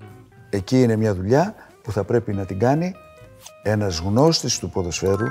Δυστυχώς όμως έχουν ανακηρυχθεί τεχνικοί διευθυντές, άτομα που ήταν μεν στο ποδόσφαιρο, αλλά και που δεν έχουν παίξει ποτέ ποδόσφαιρο. Είχες παρεμβατικούς προέδρους του στυλ ότι αυτόν, ε, εγώ coach δεν το θέλω αυτόν τον παίκτη, θα τον πάρεις; Έχω. Ναι. Το έχω υποσχεθεί. Ναι. Είναι υποχρέωση. Θα έρθεις στην ομάδα. Κάνε ό,τι θέλεις. Βάλ τον ή μην Βάλ τον τον, βάλει. ναι, αλλά εγώ έχω την υποχρέωση, το έχω υποσχεθεί, πρέπει να το πάρεις. Ή αυτός ο παίκτης δεν ξαναπέζει στην ομάδα. Γιατί, γιατί με έβρισε, γιατί ε, μου έκανε αυτό. Ή έμαθα τι λέει αυτό. ναι. Θα πρέπει να ξεκαθαρίσουμε ότι οι ιδιοκτήτες είναι τα αφεντικά των ομάδων. Η προσωπικότητα του προπονητή αναγκάζει τον κάθε ιδιοκτήτη να προχωρήσει ένα βήμα ή να, να μπει μέσα και να τα διαλύσει όλα. Αυτό υ- ναι. ε, Υπήρχαν και παραδείγματα, ας πούμε, λέγανε ότι ο Κανελάκης καθόταν στον πάγκο ας πούμε, και έλεγε στον, στον εκάστοτε προπονητή και ενδεκάδα. Παράδειγμα, έτσι δεν. Είχες τέτοιους. Ε... Όχι, δεν θα το σα- σου ξαναλέω. Η φήμη που ακολουθεί Ναι. τον κάθε προπονητή ε, προηγείται. Επιστρέφω λίγο στο θέμα με, το, με την ευθύνη. Επειδή το, θέλω να το, να το κάνω και λίγο επίκαιρο. Βγαίνει, ας πούμε, για παράδειγμα, ο Γιωβάνοβιτς χθες και λέει, προχθές, και λέει αυτά που λέει. Ότι είναι δική μου ευθύνη που χάθηκε το πρωτάθλημα και σωστό εγώ κτλ. Αλλά μιλάει και για άλλα θέματα. Στο τέλος όμως πάλι παίρνει την ευθύνη. Αυτό δεν είναι εκείνη τη στιγμή για, για όλη τη δουλειά που έχει κάνει. Δεν είναι πολύ άδικο. Πάρα πολύ άδικο. Και επειδή τον έχω σε εκτίμηση μεγάλη, θα σου πω ότι αυτή η δήλωση του φταίω εγώ είναι για να βγάλει από το κάδρο τους παίχτες του. Είναι μία ανταπόκριση σε όλη αυτή την προσπάθεια που έχουν κάνει. Όλο αυτό το διάστημα που ο Γιωβάνοβιτς ήταν πρώτος, οφείλεται στους ποδοσφαιριστές που είχε. Όταν κάποια στιγμή ήρθε δεύτερος, δεν μπορεί να απαξιώσει την προσπάθεια όλων αυτών των παιδιών που για 10 μήνες, 9 μήνες τον είχαν πρώτο. Είναι μια δήλωση απόλυτα λογική στο να πει στο τέλος φταίω εγώ. Έτσι λειτουργούν και οι ομάδες. Έτσι, Έτσι Μοιράζονται λειτουργούν και, οι και ομάδες. τη χαρά και Αλλά τη... το να είναι ένας προπονητής ένα μήνα, ενάμιση, δύο, να μην έρθουν τα αποτελέσματα, να το διώξουν και να πει εγώ φταίω, αυτό είναι και λίγο υποκριτικό. Πότε πρόλαβες να, φτε... να τα φταίς μόνο εσύ, αφού... Αυτός είπε ότι φταίει επειδή ε, δεν έκανε τα πάντα για να μην γίνει το παιχνίδι. Ουσιαστικά δεν. Ναι, Ναι. εξαιρετική δήλωση. Ναι. Όχι μόνο αυτή. Γενικά οι δηλώσεις του είναι εξαιρετικές. Σωστά. Ταυτίζομαι απόλυτα, δεν το συζητάω. Αλλά πιστεύω ότι είναι μία δήλωση, δική μου ερμηνεία, δεν ξέρω, δεν μπορώ να τον ερμηνεύσω 100%. Είναι μία δήλωση αναγνώρισης της προσπάθειας που έχουν κάνει οι ποδοσφαιριστές του όλο αυτό το διάστημα. Ότι δεν έχετε καμιά ευθύνη. Εσείς πήγατε την ομάδα μέχρι εκεί που, που έπρεπε. Εσείς για μένα είσαστε πρωταθλητές. Το ότι δεν βγαίνουμε πρώτοι είναι ευθύνη δική μου. Το παίρνει δικά η ΑΕΚ; Έπαιξε καλύτερο ποδόσφαιρο του Παναθηναϊκού. Δεν ξέρω αν είναι δίκαιο όταν για 90% όλες του τις πρωταθλήματος, ναι, αγωνιστικές είσαι πρώτος. είναι πρώτος ο Παναθηναϊκός. Δεν υπάρχει. Όμως είναι γεγονός ότι η ΑΕΚ έπαιξε καλύτερο ποδόσφαιρο, ειδικά από το Γενάρη και μετά, από όλες τις άλλες ομάδες. Τι, τι βλέπεις σαν προπονητής, ότι. ποιο- δεν υπάρχουν μα- μαγικά ραβδιά έτσι, δεν είναι, αλλά τι έδωσε ο Αλμέιδας στην ΑΕΚ που δεν, δεν το είχε τα προηγούμενα χρόνια; είχε τα κατάλληλα εργαλεία για αυτό που ήθελε να κάνει. Υπήρχε μια κέντρο επιθετική γραμμή στην ΑΕΚ με όλα αυτά τα χαρακτηριστικά του να πρεσάρουν και να μπορούν, γιατί είχαν και την ταχύτητα, είχαν και την τεχνική μέσα σε αυτό μπήκε και η έννοια της ομάδος, να θυσιάζεται ο καθένας για την ομάδα και ήτανε 4-5 παιδιά κέντρο που πραγματικά πνίγανε τον αντίπαλο. Και αν πούμε ότι υπήρχε μια μικρή αδυναμία στην αμυντική της γραμμή, δεν φάνηκε γιατί πραγματικά δεν έφτανε η μπάλα στους επιθετικούς ναι. της αντίπαλης ομάδος. Η μπάλα είτε την κέρδιζαν, είτε η φάση σταμάταγε στο μισό του αντιπάλου. Και πολλά φάουλ επίσης για αυτόν τον λόγο. Ναι. Σου έκανε εντύπωση φυσική κατάσταση. Δηλαδή ότι η ΑΕΚ μια στιγμή δεν έκανε κοιλιά και τρέχανε το πρώτο μάτσο με το τελευταίο. Ναι, να σου πω όμως. Η ΑΕΚ είχε εναλλακτικές λύσεις. Είχε, είχε. Πάγκο. Ε, ε, ναι. δεν, ε, δεν υπήρχε πολύ μεγάλη διαφορά εάν θα έπαιζε ο Ελίσον ή ο Άμπατ. Ναι. Ή ο, αν έπαιζε ο Τσούμπερ ή αν έπαιζε ο, ο Αραούχο. Ναι. Κάτι που δεν το είχε ο Παναθηναϊκός. Ναι. Και ακόμα και τα πρώτα βιολιά του Παναθηναϊκού, νομίζω είναι πανθομολογούμενο πλέον, δεν απέδωσαν αυτά που περίμενε ο Παναθηναϊκός. Είχε, είχε τη μεγάλη ατυχία γιατί ένας ναι. Ε, παίχτης που ήταν επιδραστικός, ο Αϊτόρ, του φύγε και μετά δεν υπήρχε... Ναι. Κότς, υπάρχει Τώρα επειδή. ε, θα φύγουμε από αυτό. Όχι, όχι. Να μας να μας δώσει λίγο την άποψή του και για τον Ολυμπιακό. Γιατί μια Α, ναι, ομάδα, ναι, ναι, που, παίρνει, ναι, ναι, μια ομάδα που παίρνει τρεις συνεχόμενες φορές το πρωτάθλημα έχει έναν προπονητή που τον έχει πάρει την πρώτη σεζόν που δεν παίρνει το πρωτάθλημα, το στηρίζει. Και ξαφνικά, για τον Μάρτιν λέω, ξαφνικά τον αλλάζει και πάνε όλα από το κακό στο χειρότερο. Στη θητεία του και του Μάρτινς, στο ξεκίνημα δεν ήταν έτσι όπως έπρεπε. Δεν ήταν όπως ήταν τα προηγούμενα χρόνια. Ο Ολυμπιακός πρέπει να είναι η μοναδική ομάδα που έχει χρησιμοποιήσει 40-45 παίχτες, έχει αλλάξει τρεις προπονητές. Το άγχος και η επιθυμία του κόσμου να το ξαναπάρουμε το πρωτάθλημα οδήγησε σε, πιστεύω, σε υπερβολές. Μεγάλο μέγεθος, σίγουρα. Δεν, ε, δεν ήταν ο Ολυμπιακός των προηγουμένων χρόνων και δίκαια οι δύο πρώτες θέσεις ανήκουν στον Παναθηναϊκό και στην ΑΕΚ με τους τρεις προπονητές ε, του ΠΑΟΚ, του Παναθηναϊκού και της ΑΕΚ που τους κράτησαν έτσι που βγάλαν τη σεζόν γιατί και ο Ολυμπιακός και ο Άρης αλλάξαν πολλούς προπονητές. Ναι. Και δεν ξέρουν ε, ποιους θα έχουν στο. Ναι. Ενώ λογικά αυτές τις τρεις θα έχουν τους ίδιους. Θα έχουν του ίδιους λογικά. Ναι. Ε, με, ποιους, με ποιον ταυτίζεσαι πιο πολύ, με τον Λουτσέσκο, τον Αλμέιδα ή τον Γιωβάνοβιτς στον τρόπο σκέψης, φιλοσοφίας παιχνιδιού; Δεν μπορώ να ταυτιστώ με τον Λουτσέσκο με, με τίποτα. Πρώτα απ' όλα, όχι προπονητικά. Με τις δηλώσεις. Δεν μπορώ να φανταστώ με το, το πώς λειτουργεί στον πάγκο, τις δηλώσεις, ναι, το ναι. μπαίνω, το ναι. τσακώνομαι, μαλώνω. Και με τη Λαμία έγινε και... ένα περιστατικό. Το, ναι, το τους έστελνε για ύπνο. ναι, ναι. Α, όχι, Μα δεν μπορώ. Ναι. Ταυτίζομαι περισσότερο με τον Γιωβάνοβιτς. Και πιστεύω ότι και αυτός νομίζω πρέπει να είναι ο προπονητής της χρονιάς και γιατί τον Παναθηναϊκό με το μικρότερο μπάτζετ τον είχε πρώτο όλο αυτό το διάστημα, αλλά και με τις ε, δηλώσεις του. Ένα άτομο που πραγματικά σε έκανε να συγκινήσει κιόλας. Και καθαρός επίσης. Δηλαδή, ειλικρινής, ακόμα και στην περιγραφή του αγώνα μετά το ματ, δηλαδή στο πώς αν το ανέλυε. Επειδή, επειδή στις σχολές των προπονητών είμαστε μαζί και όλα αυτά, υπάρχει γνωριμία. Ε, μπορεί να είμαι επηρεασμένος και από ναι, ναι. εκεί και γι' αυτό πιστεύω ότι ήταν ο καλύτερος στην, ε, στη χρονιά. Ο Λουτσέσκου προπονητικά, αν τον κρίνεις, οι ιδέες του μέσα στο γήπεδο είναι για να έχουν πολύ ψηλά τον πάο και γενικά όποια ομάδα έχει δουλέψει. Δεν ξέρω αν θα έχει κάνει πολύ καλή δουλειά, ας πούμε. Την πήγε ναι. Για να κρίνεις έναν, ναι, θα πρέπει να τον παρακολουθήσεις και στην, στο εβδομαδιαίο του πρόγραμμα. Ή ξέρω εγώ, σε ένα μηνιαίο πρόγραμμα ή σε μια περίοδο προετοιμασίας. Ε, ο Πάοκ είναι γεγονός ότι έβγαζε μια πολύ καλή εικόνα ομάδος σε ορισμένα παιχνίδια. Πάρα πολύ καλή ομάδα. Αλλά επίσης ήταν μια ομάδα που έκανε πολλά αβίαστα λάθη. Ε, είχε μια επιπολαιότητα σαν ομάδα. Είτε γιατί κάποια παιχνίδια, νομίζω δύο ή τρία παιχνίδια, τα έχασε στα τελευταίο λεπτό των ναι, συναντήσεων. Ναι, στο τέλος, ναι. ναι. Ε, είτε γιατί υπήρχε κάποιο πούλημα της μπάλας ε, στη μικρή του περιοχή. Είτε γιατί υπήρχαν κάποιες χαμένες ευκαιρίες από αυτές που λες...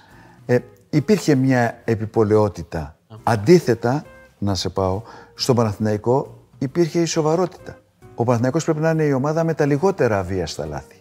Δεν ήταν η ομάδα που έλεγε αυτό θέλω να βλέπω, αλλά δεν υπήρχε παίχτη που να, να πουλήσει εντός εισαγωγικών την μπάλα σε χώρο που καίει. Νομίζω ένα λάθος θυμάμαι, του Βαγιανίδη θυμάμαι. Δεν θυμάμαι άλλο. Στην ναι, δεν θυμάμαι κανένα. Ακριβώς.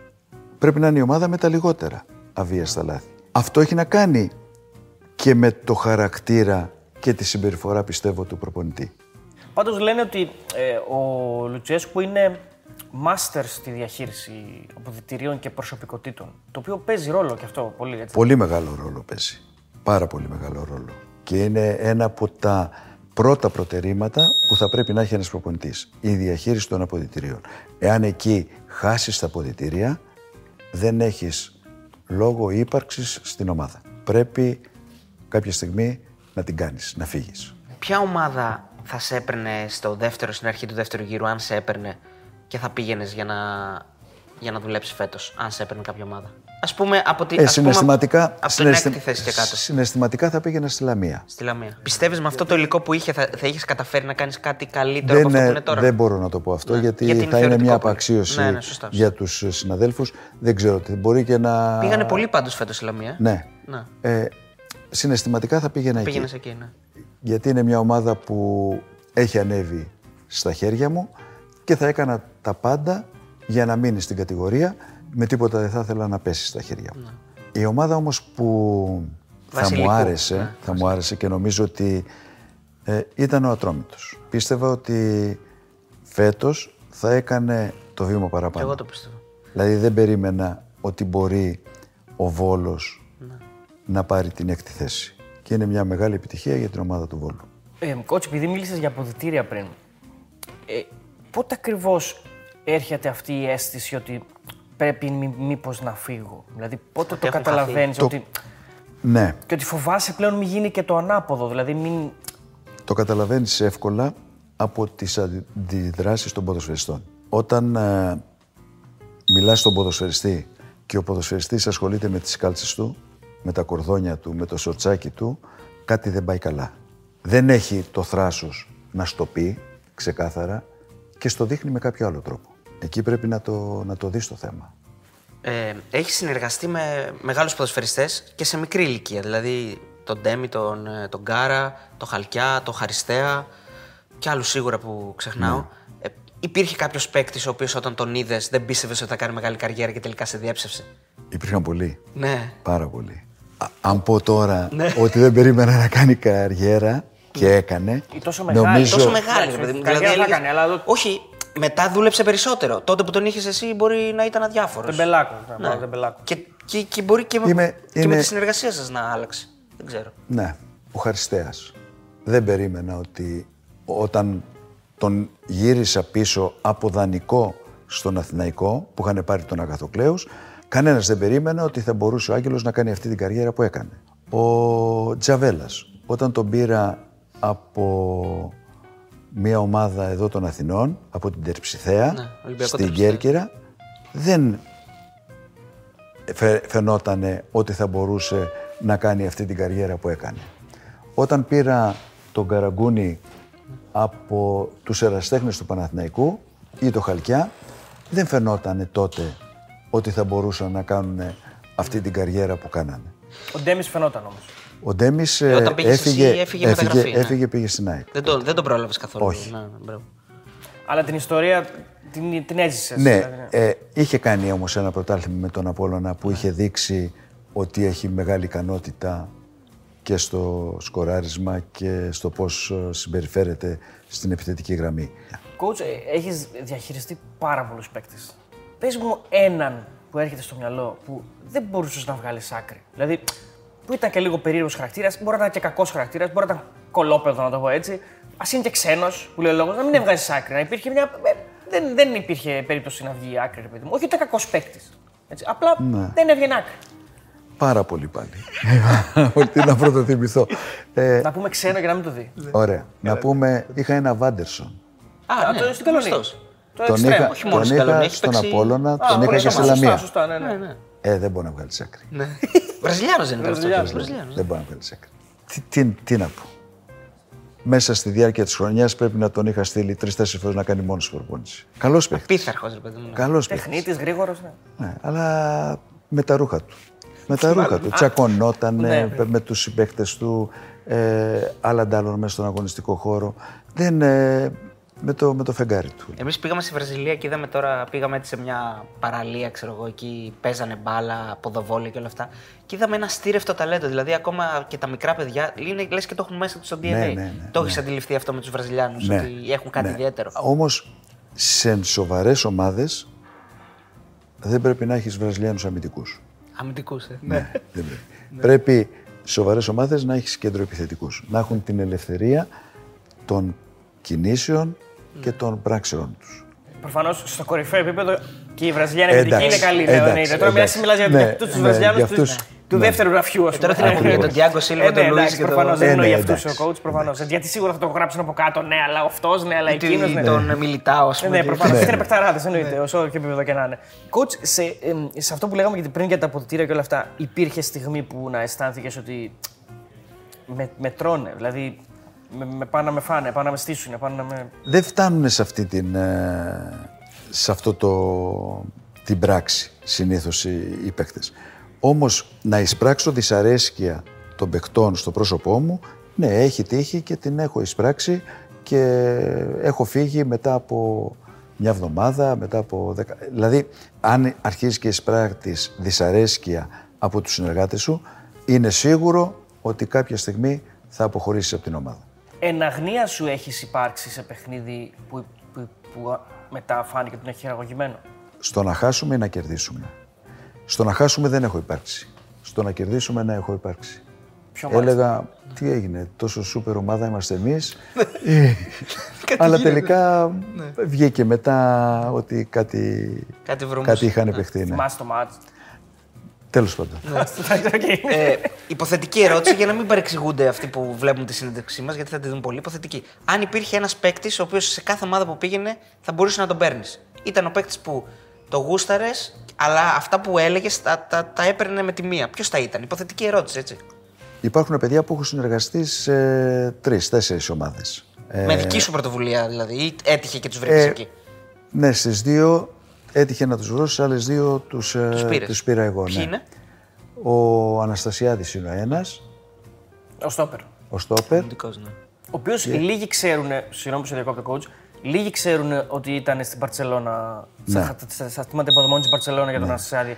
Όχι τόσο, πολύ, όχι τόσο πολύ για τις ποδοσφαιρικές του ικανότητες, όσο για την ε, ηρεμία των αποδητηρίων και στο πώς θα έμπαινα σε τάξη κάποια παιδιά που θα θέλανε να κάνουν κάτι διαφορετικό. Άρα τον ήθελες για αρχηγό, ας πούμε, της ομάδας. Ναι, στις ναι. ομάδες που, τον είχα ήταν αρχηγός. Ε, coach, στην, ε, στην πορεία των χρόνων, εντάξει, προφανώς ένας επαγγελματίας βελτιώνεται, βλέπει, εξελίσσεται. Υπάρχει στο, στο, στο μυαλό του προπονητή η αντιγραφή. Βλέπω κάτι, το κάνω. Ε, το, το έκανε έτσι αυτός, το Ένα συνάδελφος, ναι.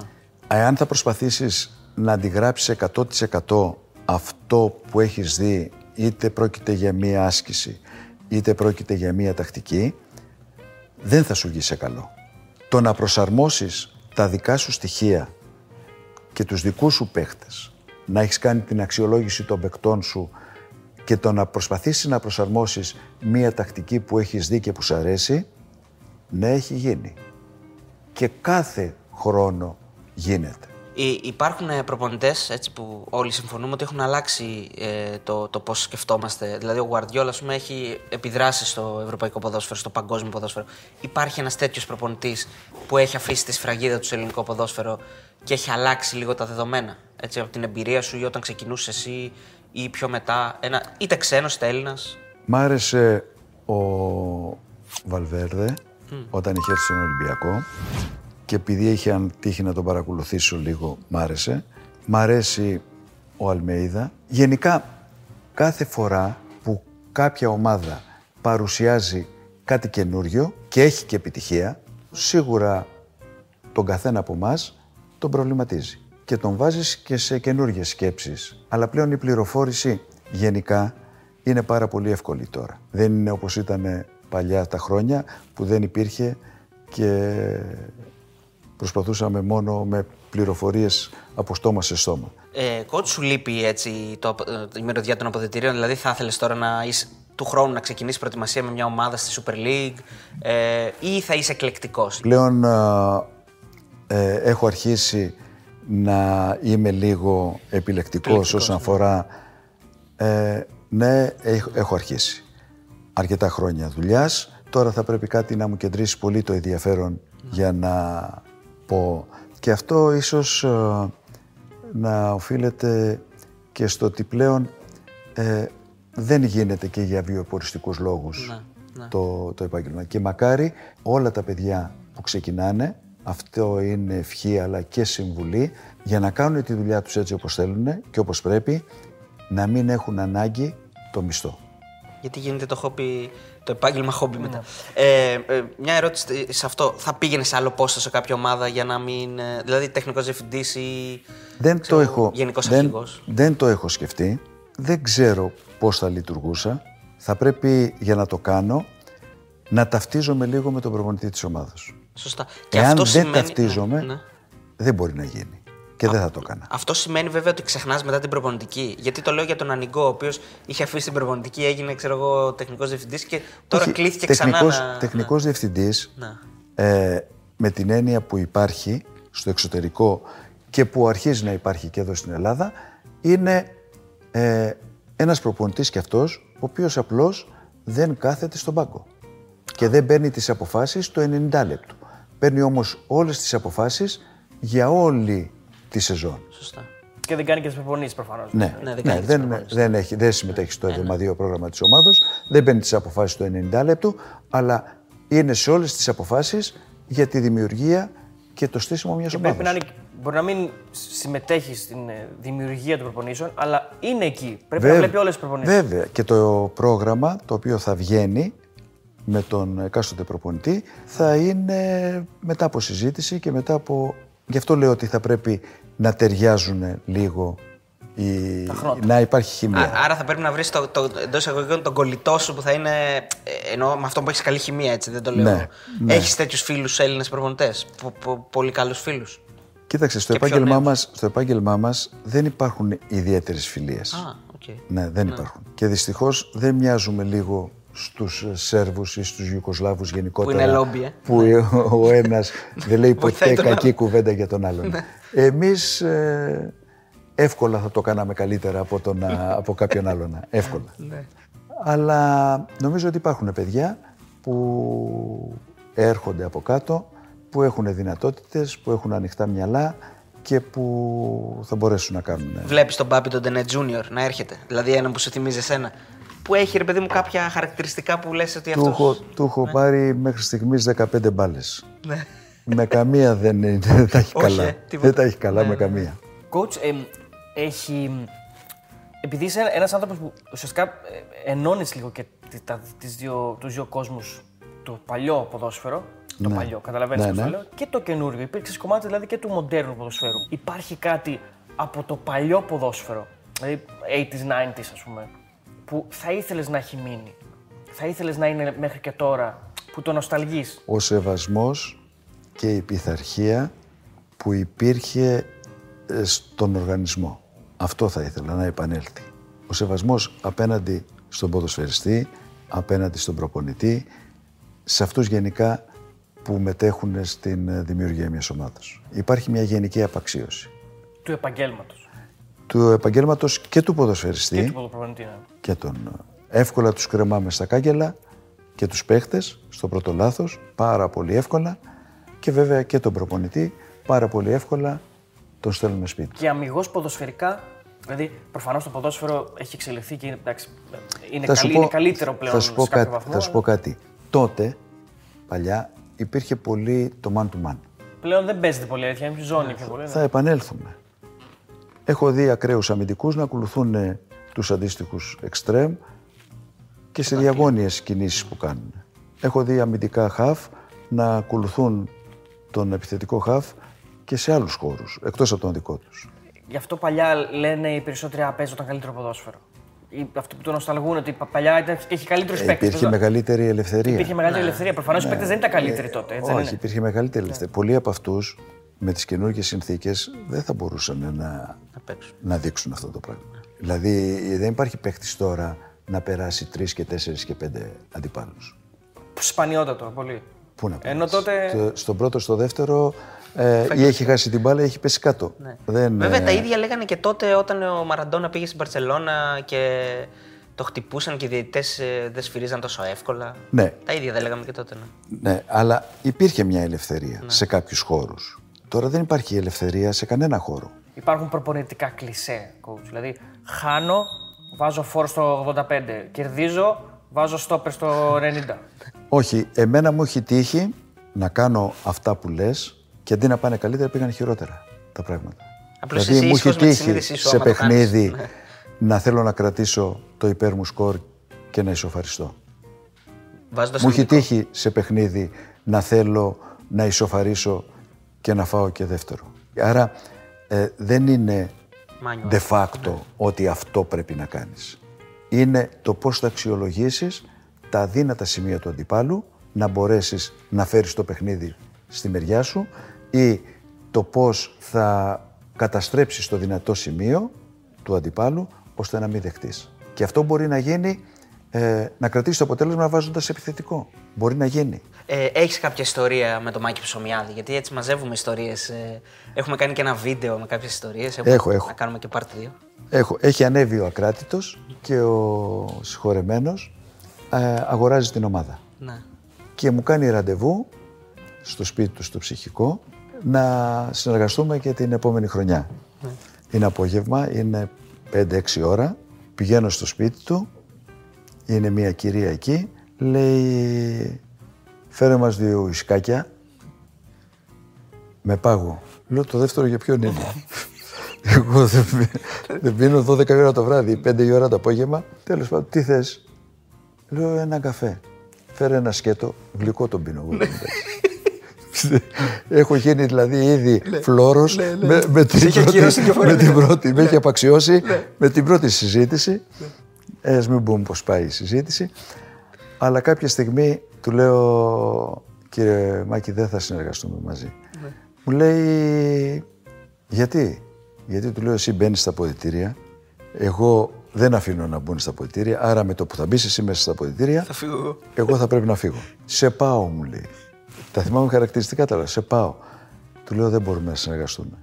Σκέψου το, μου λέει. Του λέω όχι, το λέω από τώρα δεν, α, δεν γίνεται να συνεργαστούμε. Δεν συνεργαστήκαμε, πήρε τον Ιορντανέσκο. στον, α, Ναι, ναι, ναι. Σοκράτη. μετά από δύο μήνες ε, τον πλάκωσε στα, στις σφαλιάρες, μέσα στα ποητήρια. Οπότε εγώ έλεγα, ευτυχώς Παναγία μου γλίτωσα. Θα τις είχα φάει εγώ. Άλλη ιστορία έτσι με είσοδο στα οδητήρια που να, να σου έχει μείνει, που να μην σ' άκουσε κάποιος και να μπήκε; Όχι, νομίζω δεν είχα. Άρα περνούσε αυτό που ήθελες. Ναι, ναι. Αλλά σου ξαναλέω και πάλι, ε, η φήμη του κάθε ενός από εμάς προηγείται, οπότε όταν δεν έχεις δώσει δικαιώματα, ότι δεν σέβεσαι, ότι ε, δεν κάνεις καλά τη δουλειά σου, ό,τι, ό,τι, έχει και μια επιφυλακτικότητα ο άλλος στο να σε εκθέσει και να σου δημιουργήσει προβλήματα. Στην προπόνηση ε, το επέτρεπες; Στην προπόνηση όταν λες να μπεις στα, στα αποδητήρια, θέλω μια να, προπόνηση. μιλήσω, θέλω να μιλήσω Ναι, στους μετά παίκτες. από μια ήττα. Ή στο γήπεδο. Ναι, πριν από μια- με ένα μεγάλο αυτό, μάτς. αυτό γινόταν. Εμείς τώρα μιλάμε είναι- για το ημίχρονο, είναι- έτσι. Που μπε, θέλαν να μπουν στο ημίχρονο. Ναι, για να τα κάνουν αποδυτήρια τα πράγματα. λέμε. Όχι, όχι, Αυτό που δεν στο, επέτρεπες. στο ημίχρονο, Ναι. στο ημίχρονο όχι. Δεν επέτρεπες. Ναι, όχι, ναι. στο ημίχρονο δεν θα μπει. Αλλά το να έχει τελειώσει ένα παιχνίδι Σωστά, σωστά. και Να δώσει μετά το, εύσημα ή παιχνίδι, να- μετά το παιχνίδι ή την επόμενη μέρα ή πριν από το παιχνίδι να θέλει να μιλήσει, βεβαίως. Εκείνη τη στιγμή όμως και εσύ δεν εξαρτάσαι από το τι θα πει. Δεν πρέπει να γίνει μια Ναι, υπάρχουν, προσυνεννόηση. υπάρχουν ομιλίες προέδρων που με έχουν κάνει να αισθανθώ άσχημα. Όπως υπάρχουν και ομιλίες προέδρων που έχουν ανεβάσει το κίνητρο και τη διάθεση των ποδοσφαιριστών. Γιατί αυτό εμένα θα με διέφερε από έναν πρόεδρο. Να ανεβάσει την ψυχολογία και το κίνητρο των ποδοσφαιριστών που θα βγουν να παίξουν. Το αν θα μπει μέσα και θα πει μην κάνετε τις, τις ίδιες γελάκες που κάνατε στο προηγούμενο παιχνίδι, σε κάνει να μην αισθάνεσαι καλά. Σίγουρα πολλοί πρόεδροι νομίζουν και οι ιδιοκτήτες ότι ξέρουν από μπάλα. Κάποιοι το αποδέχονται δεν έχουν ιδέα και είναι σαν επιχειρηματίε. Υπήρχε ένας όντως που έλεγες Αυτός ξέρει όντως. Δηλαδή κόβει το. Έχει μπαλαδόφατσα. Είναι μπαλαδόφατσα. Θα πω ότι με πολύ μεγάλη ευχαρίστηση άφηνα να μπει να μιλήσει στους παίχτες ο Αλαμάνος του Απόλλωνα. Ο Κοντομινάς μπήκε ποτέ στα αποδητήρια. Όχι. Ποτέ δεν. Δεν τον ενδιαφέρει. Δεν, ε, δεν ήταν. Δεν ήξερε γιατί να πει. Ε, ναι, δεν ήταν. Τι να, τι να λέμε τώρα. Ε, Δεν ένιωθε. Έχω καθόλου. μάθει ιστορία ότι όταν πρωτομπήκε στον Άρη και του είπανε ε, θέλουμε να έχουμε 25-30 ποδοσφαιριστές, τι να τους κάνουμε τόσους, πέντε δεν παίζουν. νο- τον πέρασε με τον μπάσκετ. Ναι, τον μπέρδεψε, ναι. Είναι... Άρα εκείνες οι συζητήσεις στην Αθήνα τι περιέλαμβαναν; Νομίζω ότι δεν μπορώ να, να τα πω. δεν μπορώ να τα πω. Ε, υπήρχε, ε, υπήρχε έτσι ε, ένα σκηνικό, ε, μια ε, συμφωνία που χάλασε τελευταία στιγμή και στεναχωρήθηκες. Δηλαδή ήθελες να γίνει, να πετύχει, να πας σε ένα όνειρο. Ίσως μια μεγαλύτερη ομάδα από τον Άρη. Αυτό ίσως... έχει γίνει. Ναι. υπήρχε. Αυτό έχει γίνει. Ε, έχω πει ότι αν μέχρι τα 39-40 δεν υπογράψω επαγγελματικό συμβόλαιο, θα το σταματήσω. Γιατί έκανα και ένα αγροτικό κάποια 6-7 χρόνια αεραστεχνικά σωματεία, μεικτή Αθηνών κτλ. Ε, και γίνεται το πρώτο ραντεβού ε, που έχω συμφωνήσει με τον σχολεμένο τον Νίκο τον Σαλευρή στην Καλιθέα να αναλάβω την Καλιθέα. Έχουμε πει ναι, εγώ έχω πάρει το ντοσιέ μου, τα χαρτιά μου, όλα είναι 90 αυτό, 89-90. Και πάω στα ποδητήρια. Και στα ποδητήρια, εκεί στο γήπεδο, έρχεται ο Γενικός Εργότης της Καλυθέας και μου λέει δεν θα συνεργαστούμε μαζί, θα πάρουμε τον κύριο Τζανιτουλάκο. Τι πίκρα Δεν γίνεται, μπορεί ναι, να φανταστείς πώς ήμουνα.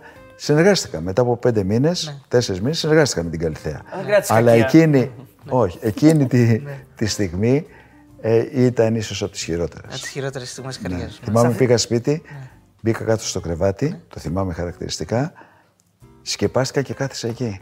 Ήταν γιατί ήμουνα τότε ότι το κόβω. Ναι, ναι, ναι.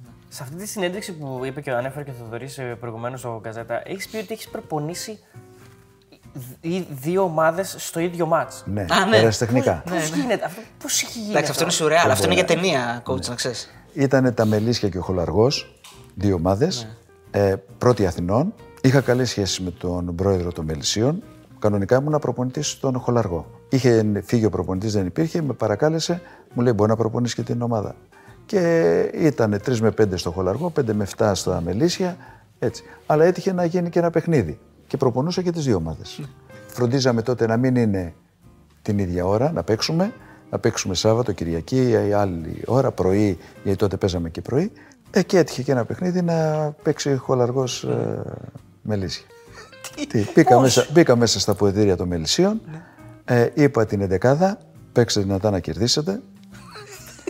Ε, βγήκα, μπήκα στα αποδυτήρια του Χολαργού, είπα την εντεκάδα, παίξτε δυνατά να κερδίσετε. Ναι, αλλά ήξερε τα δυνατά σημεία του αντιπάλου. Όχι, ειλικρινά σου μιλάω. Κατά βάθος νομίζω ήθελα να κερδίσει ο Χολαργός. Κατά οκ, βάθος. υπήρχε, Γιατί ναι, ναι. προπονητής του Χολαργού ήμουν. Ναι. Αυτός ήθελα να Αλλά ήμουνα λίγο και με τα παιδιά των Μελισσίων λίγο καλά. Ποιος κέρδισε; Ο Χολαργός. Α, εντάξει, οκ. Κατά τη διάρκεια του αγώνα. Νομίζω ότι στο Χολαργό πρέπει να έκανα. Τότε υπήρχαν τρεις αλλαγές. Στο Χολαργό πρέπει να έκανα τρεις αλλαγές. Αλλά στα Μελίσια μπορεί να μην έκανα καμία ή να έκανα μία. Δεν μου ήταν εύκολο στη διάρκεια του παιχνιδιού. Καθόμουν στον πάγκο του Χολαργού. Με κοιτάγανε από τον πάγκο των Μελισσίων. Εγώ έκανα εντάξει, εντάξει, τι εντάξει. Απίστευτο είναι. Απίστευτο. Είναι Δεν ξέρω αν απίστευτο. έχει γίνει απίστευτο. αυτό. Δεν έχει γίνει. Αυτό είναι επίσημο παιχνίδι, δεν είναι φιλικό. Επίσημο, επίσημο, επίσημο παιχνίδι. Λοιπόν, ο Δημήτρης coach εδώ στο, στο Instagram ρωτάει τι χρειάζεται για μια μικρή ομάδα όπως η Λαμία να αρχίσει να ανεβαίνει και να, διεκ- να διεκδικεί Ευρώπη σταδιακά. Να διεκδικεί η Ευρώπη ε, είναι δύσκολο, πά- πάρα πολύ δύσκολο εγχείρημα γιατί υπάρχουν ε, ομάδες καταξιωμένες και πολλά χρόνια. Νομίζω ότι το πρώτο βήμα για τη Λαμία θα είναι να σταθεροποιηθεί γιατί ε, όλο είναι μεταξύ φθοράς και αυθαρσίας και μετά να ταιριάξουν ε, οι στιγμές φτιάχνοντας μια ομάδα που θα κρατηθεί για ένα-δύο χρόνια ώστε να μπορέσει να, να καταφέρει να μπει στην εξάδα. Τώρα η Ευρώπη είναι ένα όνειρο πολύ μακρινό πιστεύω για ομάδες όπως είναι η Λαμία. Ο φίλος ο Δημήτρης λέει: Ποια είναι η γνώμη του, λέει, είναι και, είναι και έχει φαντασία. Για την ονομασία του μάτς Απόλων Σμύρνης Λαμία ως Ελμπάμπικο. Καλό! Σαν το κλάσικο, ναι. Ε, Τι, νομίζω ότι δεν μπορώ να απαντήσω τώρα σε αυτή την ερώτηση. Κότσε, τώρα, αυτό δεν το ρωτήσαμε στη διάρκεια της συνέντευξης. Υπήρχε στιγμή που να πεις πάλι θα πάω εκεί. Δηλαδή πάλι να γυρίσω εκεί. πάλι. Ότι κάποια στιγμή είπα εντάξει το έχουμε ξεφτυλίσει το πράγμα. ε, το είπα. Αλλά πάντα αυ- το έκανα με ευχαρίστηση. Γιατί είναι δύο ομάδες που μου έχουν εμπιστευτεί πολλές φορές. Στον Απόλλωνα έχω περάσει έξι φορές, στη Λαμία τρεις-τέσσερις. Ε, με ευχαριστούσε, αλλά ότι είπα κάποια στιγμή εντάξει φτάνει πια, το έχω πει.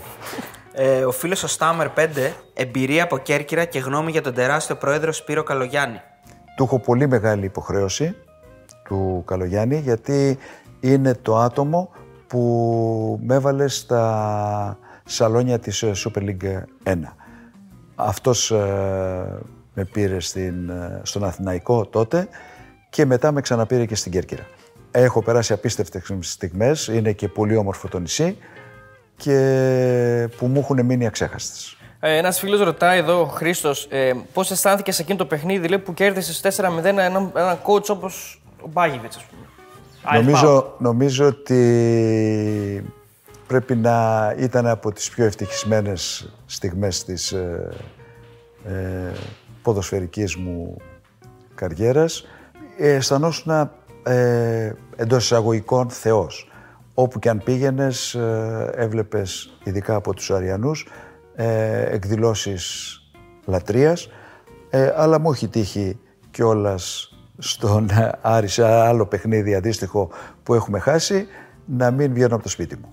Εκεί στην προσποίηση του Κολτσίδα το πίστευες. Δηλαδή λες, πώς γίνεται να σου κάνει αυτό το πράγμα; Απίθανο. Παρ- ε, ναι, ήταν παρομοιώδης η... ψυχραιμία του. η ψυχραιμία του. Δηλαδή, Δεν το το έχεις μάλλον. ε, δεν του το έχω. όχι, δεν το έχω. όχι μόνο εγώ. Πιστεύω ότι το είχαν όλοι οι Αριανοί. Ε, ο Αντώνης ε, ρωτάει, έχει βρεθεί στη δύσκολη μάχη και στο να κρίνεται στο φινάλε η άνοδος. Π.χ. στην Καλονή και παραμονή π.χ. Κέρκυρα.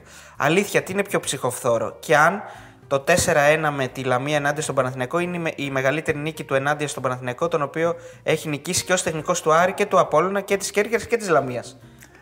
Ναι. Sorry, αν ξεχνάω κάποια ομάδα. λέει. Μόλις αυτές τις ομάδες έχεις Όντως. νικήσει τον Παναθηναϊκό. Τι Ναι, ναι. ναι. Ε, ήταν ευκολάκι ο Παναθηναϊκός. Όντως το 4-1 ε, είναι η μεγαλύτερη νίκη που έχω κάνει απέναντι στον Παναθηναϊκό, αλλά ήταν ε, νίκη ειδικών συνθήκων. Να ήταν χιόνι στο γήπεδο, ή δεν φοράγαμε άσπρες φανέλες εμείς, ε, μέσα στο χιόνι δεν φαινόμασταν καθόλου. Οπότε, ναι, είναι η μεγαλύτερη έπρεπε να νίκη. γίνει εκείνο το match coach. Νομίζω εμείς βγήκαμε τελευταία στιγμή ότι θα γίνει. Ναι. Δεν ε, ήταν να μην γίνει. Αποφάσισα να γίνει και τρέχαμε τελευταία στιγμή όλοι, παίχτες, ε, προπονητές όλοι, να πάμε στους πάγκους για να παιχτεί το παιχνίδι. Εκεί δεν έβαλες άσπρο εκείνη Και τη μέρα. τελικά... Ε; Εκεί δεν έβαλες άσπρο εκείνη τη μέρα; Α, ο, ήμουν άσπρος από το χιόνι που έπεφτε. Ε, ο φίλος ο Τε- Τρία Αραμπατζής λέει: Ένα σχόλιο για την Ξάνθη. Λέει, διαλύθηκε αφού του έφυγε και είχε δηλώσει σε συνέντευξη ότι το περίμενε. Το περίμενα γιατί έβλεπα πώς, ε, πώς λειτουργούσαν. Υπήρχαν και εκεί απίστευτες παροχές, χωρίς κάποιο συγκεκριμένο πρόγραμμα. Απλώς ε, παροχές. Να σκεφτείτε ότι σε εκείνη την περίοδο ε, φέρανε γύρω στα 30-35 αυτοκίνητα καινούρια να μοιράσουν στο τεχνικό team και στους ε, ποδοσφαιριστές. Έβλεπα δηλαδή ότι κάτι, κάτι δεν πάει καλά. Γι' αυτό και στο τελευταίο παιχνίδι, αμέσως, μετά το μπαράζ με τον Πανετολικό που το χάσαμε στον goal average, είπα ότι εγώ δεν συνεχίζω στη Ξάνθη. Ο Νίκος ρωτάει στη Ριζούπολη και στο γήπεδο της Λαμίας έχουν βάλει ταμπελάκι με το όνομά τους στην πόρτα του γραφείου του προπονητή ή όχι ακόμα; Ε, δεν νομίζω να έχουν βάλει και δεν θα ήταν σωστό να βάλουν, αλλά είναι δύο ομάδες που έχω ταυτιστεί μαζί τους. Ε, ο, Λίνο, ο Λίνος ο Μπέκιος λέει αν έχεις κοουτσάρει ποτέ ομάδα εκτός Ελλάδας; Στην Κύπρο μόνο, τον Ολυμπιακό Λευκοσίας. Πώς ήταν η εμπειρία αυτή; Δεν μ' άρεσε καθόλου. Ε, coach, ήσουν ένα προπονητής σε εκείνο το παιχνίδι που έκανε το λάθος η Λαμία ε, με τον, ε, με τον Ντρομισάη. Ναι, ναι, ναι. Και ήμουνα και στο λάθος ε, που είχε γίνει που βάλαμε παραπάνω ξένους με το φατιόν στον Απόλλωνα. Α, μπράβο, ναι, ναι, ναι. ναι. Ε, με τη Λαμία τότε τη γλιτώσαμε. Δεν ε, τιμωρήθηκε η ομάδα. Με τον Απόλλωνα τότε το χάσαμε το παιχνίδι και αφαιρέθηκαν και βαθμοί. Και χάσαμε την άνοδο τότε. Αυτά είναι και, είναι και ευθύνη δική σου ή δεν είναι; Ε, Νομίζω, νομίζω ότι περισσότερο είναι ευθύνη των ανθρώπων που κάνουν τον έλεγχο των α, δελτίων και λιγότερο δική μου. Ο Ντίμ ρωτάει, εγώ θέλω να ρωτήσω αν θα αναλάμβανε ποτέ την εθνική ομάδα, δηλαδή αν θα αναλάμβανε μια τόσο μεγάλη ευθύνη. Ναι, νομίζω θα το, θα το έκανα. Θα το έκανα.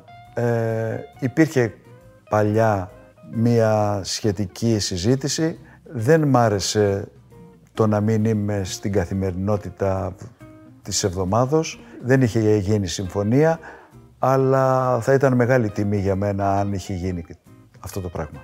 Ο φίλος ο Θαν λέει: Γιατί δεν βλέπουμε συχνά Έλληνες προπονητές στο εξωτερικό; Γιατί είναι απαξιωμένο πρώτα απ' όλα το ελληνικό πρωτάθλημα. Ο φίλος ο Κωνσταντίνος λέει: Ποια ήταν η χειρότερη έδρα στην οποία έπαιξε στην καριέρα του σαν προπονητής από άποψη φιλοξενίας; Σε όλες τις κατηγορίες ή σε επίπεδο Super League; Ε, φαντάζομαι σε εννοεί επίπεδο, τις σε επίπεδο επαγγελματικές. Super League να πω ότι η χειρότερη έδρα ήταν ε, του Ιωνικού, της Προοδευτικής. Σε επίπεδο πιο χαμηλής κατηγορίας ήταν ένα παιχνίδι στην Κρήτη στον Ηρόδοτο, που είναι το γήπεδο δίπλα στις φυλακές.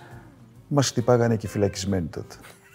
Πώς δηλαδή, πώς. Για περιέγραψε μου λίγο. Εννοεί ότι. Ε, ένα παιχνίδι που το ήθελε πάρα πολύ ο Ηρόδοτος. Νομίζω το κέρδισε στο τέλος. Αλλά για να το κερδίσει μας είχαν περιποιηθεί κατάλληλα. και πριν και στο ημίχρονο μας είχαν... Ο φίλος εδώ λέει: Γιατί δεν ανέβασε ποτέ ξανά στην πρώτη ομάδα το Δημήτρη Φραγκόπουλο μετά το επεισόδιο που είχαν σε μια προπόνηση της Λαμίας. δεν ξέρω, δεν, δεν το θυμάμαι. Αλλά έχω κάνει λάθη. Μπορεί να ήταν και ένα, ένα λάθος μου και αυτό. Coach, ήσουν στο, στο match με το fair play που δεν τηρήθηκε στο Πανατολικό εκεί με, το, με τα Γιάννενα, όχι; Ήμουνα, ήμουνα. Α, ήσουν εκεί. Ήμουνα, ναι. Ήμουνα. Και ο Τάσος πάντως δεν ήταν. Για πες. Ε, δεν μας έχει πει Ναι, ο το πάντως ιστορία, ήταν. ο Στα Γιάννενα. Ε, Γιάννη. Ε, εντάξει, πιστεύω ότι ήταν κάτι που δεν έπρεπε να σίγουρα να γίνει. Ήταν κάτι που είχε εκνευρίσει ακόμα και τον Κοστούλα. Επειδή δεν τον γνωρίζετε, σπάνια εκνευριζότανε, σπάνια έβγαινε εκτός εαυτού και ήταν στο μοναδικό παιχνίδι που στο τέλος τον είδα πάρα πολύ εκνευρισμένο. Κερδίζαμε ένα μηδέν, βγάζουμε την μπάλα αράουτ, την παίρνει στο αράουτ, ο Πάντος τη δίνει στον Κότσιο, ο Κότσιος της δίνει μία, ένα Σαν fair βολέ play. για να Ναι, ναι, πάει ναι. στον δικό μας τον τερματοφύλακα, τον Τζενάμο τότε και βλέπουμε έναν ε, να τρέχει και να προλαβαίνει την μπάλα και να έχουμε καθίσει εμείς. Ε, λέμε εντάξει, θα τη δώσει. Γκολ. Μετά νομίζω ότι από 11 παίκτες του Πανετολικού πρέπει από όλους να έφαγε μια κλωτσιά γιατί τον είχαν ρίξει κάτω. Πιστεύαμε όλοι ότι κάτι θα γίνει και θα τα αποδώσουν. Δεν έγινε ποτέ, έληξε ένα-ένα. Και τότε ο μεγάλος μας φόβος, θυμάμαι, να μην μπει ο κόσμος του Πανετολικού μέσα στο γήπεδο και έχουμε και την τιμωρία. Όμως την πορεία του πρωταθλήματος τα Γιάννα την πληρώσαν. Ενώ ήταν πρώτα, στο τέλος βγήκε ο Πανετολικός πρώτος και τα Γιάννα δεύτερα. Ένας φίλος λέει: Θα έπαιρνε ποτέ συγγενή του μεταγραφή σε ομάδα που προπονούσε. Αυτό ήταν το μεγάλο παράπονο του γιού μου. Α. Ότι δεν τον βοήθησα ενώ θα μπορούσα να κάνει μια καριέρα σαν ποδοσφαιριστής. Να τον πάρω δηλαδή σε επαγγελματική ομάδα και πραγματικά μπορούσα να το κάνω. Επειδή όμως έβλεπα ότι ήταν καλός στα μαθήματα, ήταν καλός στις σπουδές του, δεν το έκανα και μου το κράταγε για αρκετά χρόνια. Τώρα βέβαια, ε, πατέρα μια χαρά έκανες κατάλαβα. καλύτερα. Εάν έχει ο συγγενής μου δυνατότητες, βέβαια θα τον έπαιρνα. Τελευταία ερώτηση, κότσο. Ο φίλος ο Γιάννης ρωτάει: Οι Έλληνες δημοσιογράφοι ξέρουν ποδόσφαιρο; Εγώ συνεντεύξεις τύπου απέφευγα να πηγαίνω. Απέφευγα γιατί τις θεωρούσα ότι είναι μια διαδικασία που κακώς εμπλέκονται οι προπονητές. Δηλαδή πάνε και κάνουν μια ανάλυση αυτών που βλέπει όλος ο κόσμος στον αγωνιστικό χώρο. Οι ερωτήσεις από τους δημοσιογράφους πάρα πολλές φορές ε, ήταν, ε, θα έλεγα, άστοχες. Δηλαδή η ερώτηση σκέφτεστε να παραιτηθείτε; Δεν είναι ερώτηση που μπορεί να κάνεις εκείνη τη στιγμή σε έναν προπονητή που έχει χάσει ένα παιχνίδι. Δεν θα έλεγα ότι δεν ξέρουν από ποδόσφαιρο, αλλά δεν μπορούν να κατανοήσουν τη σκέψη του προπονητή μέσα στο 90 λεπτό 100%.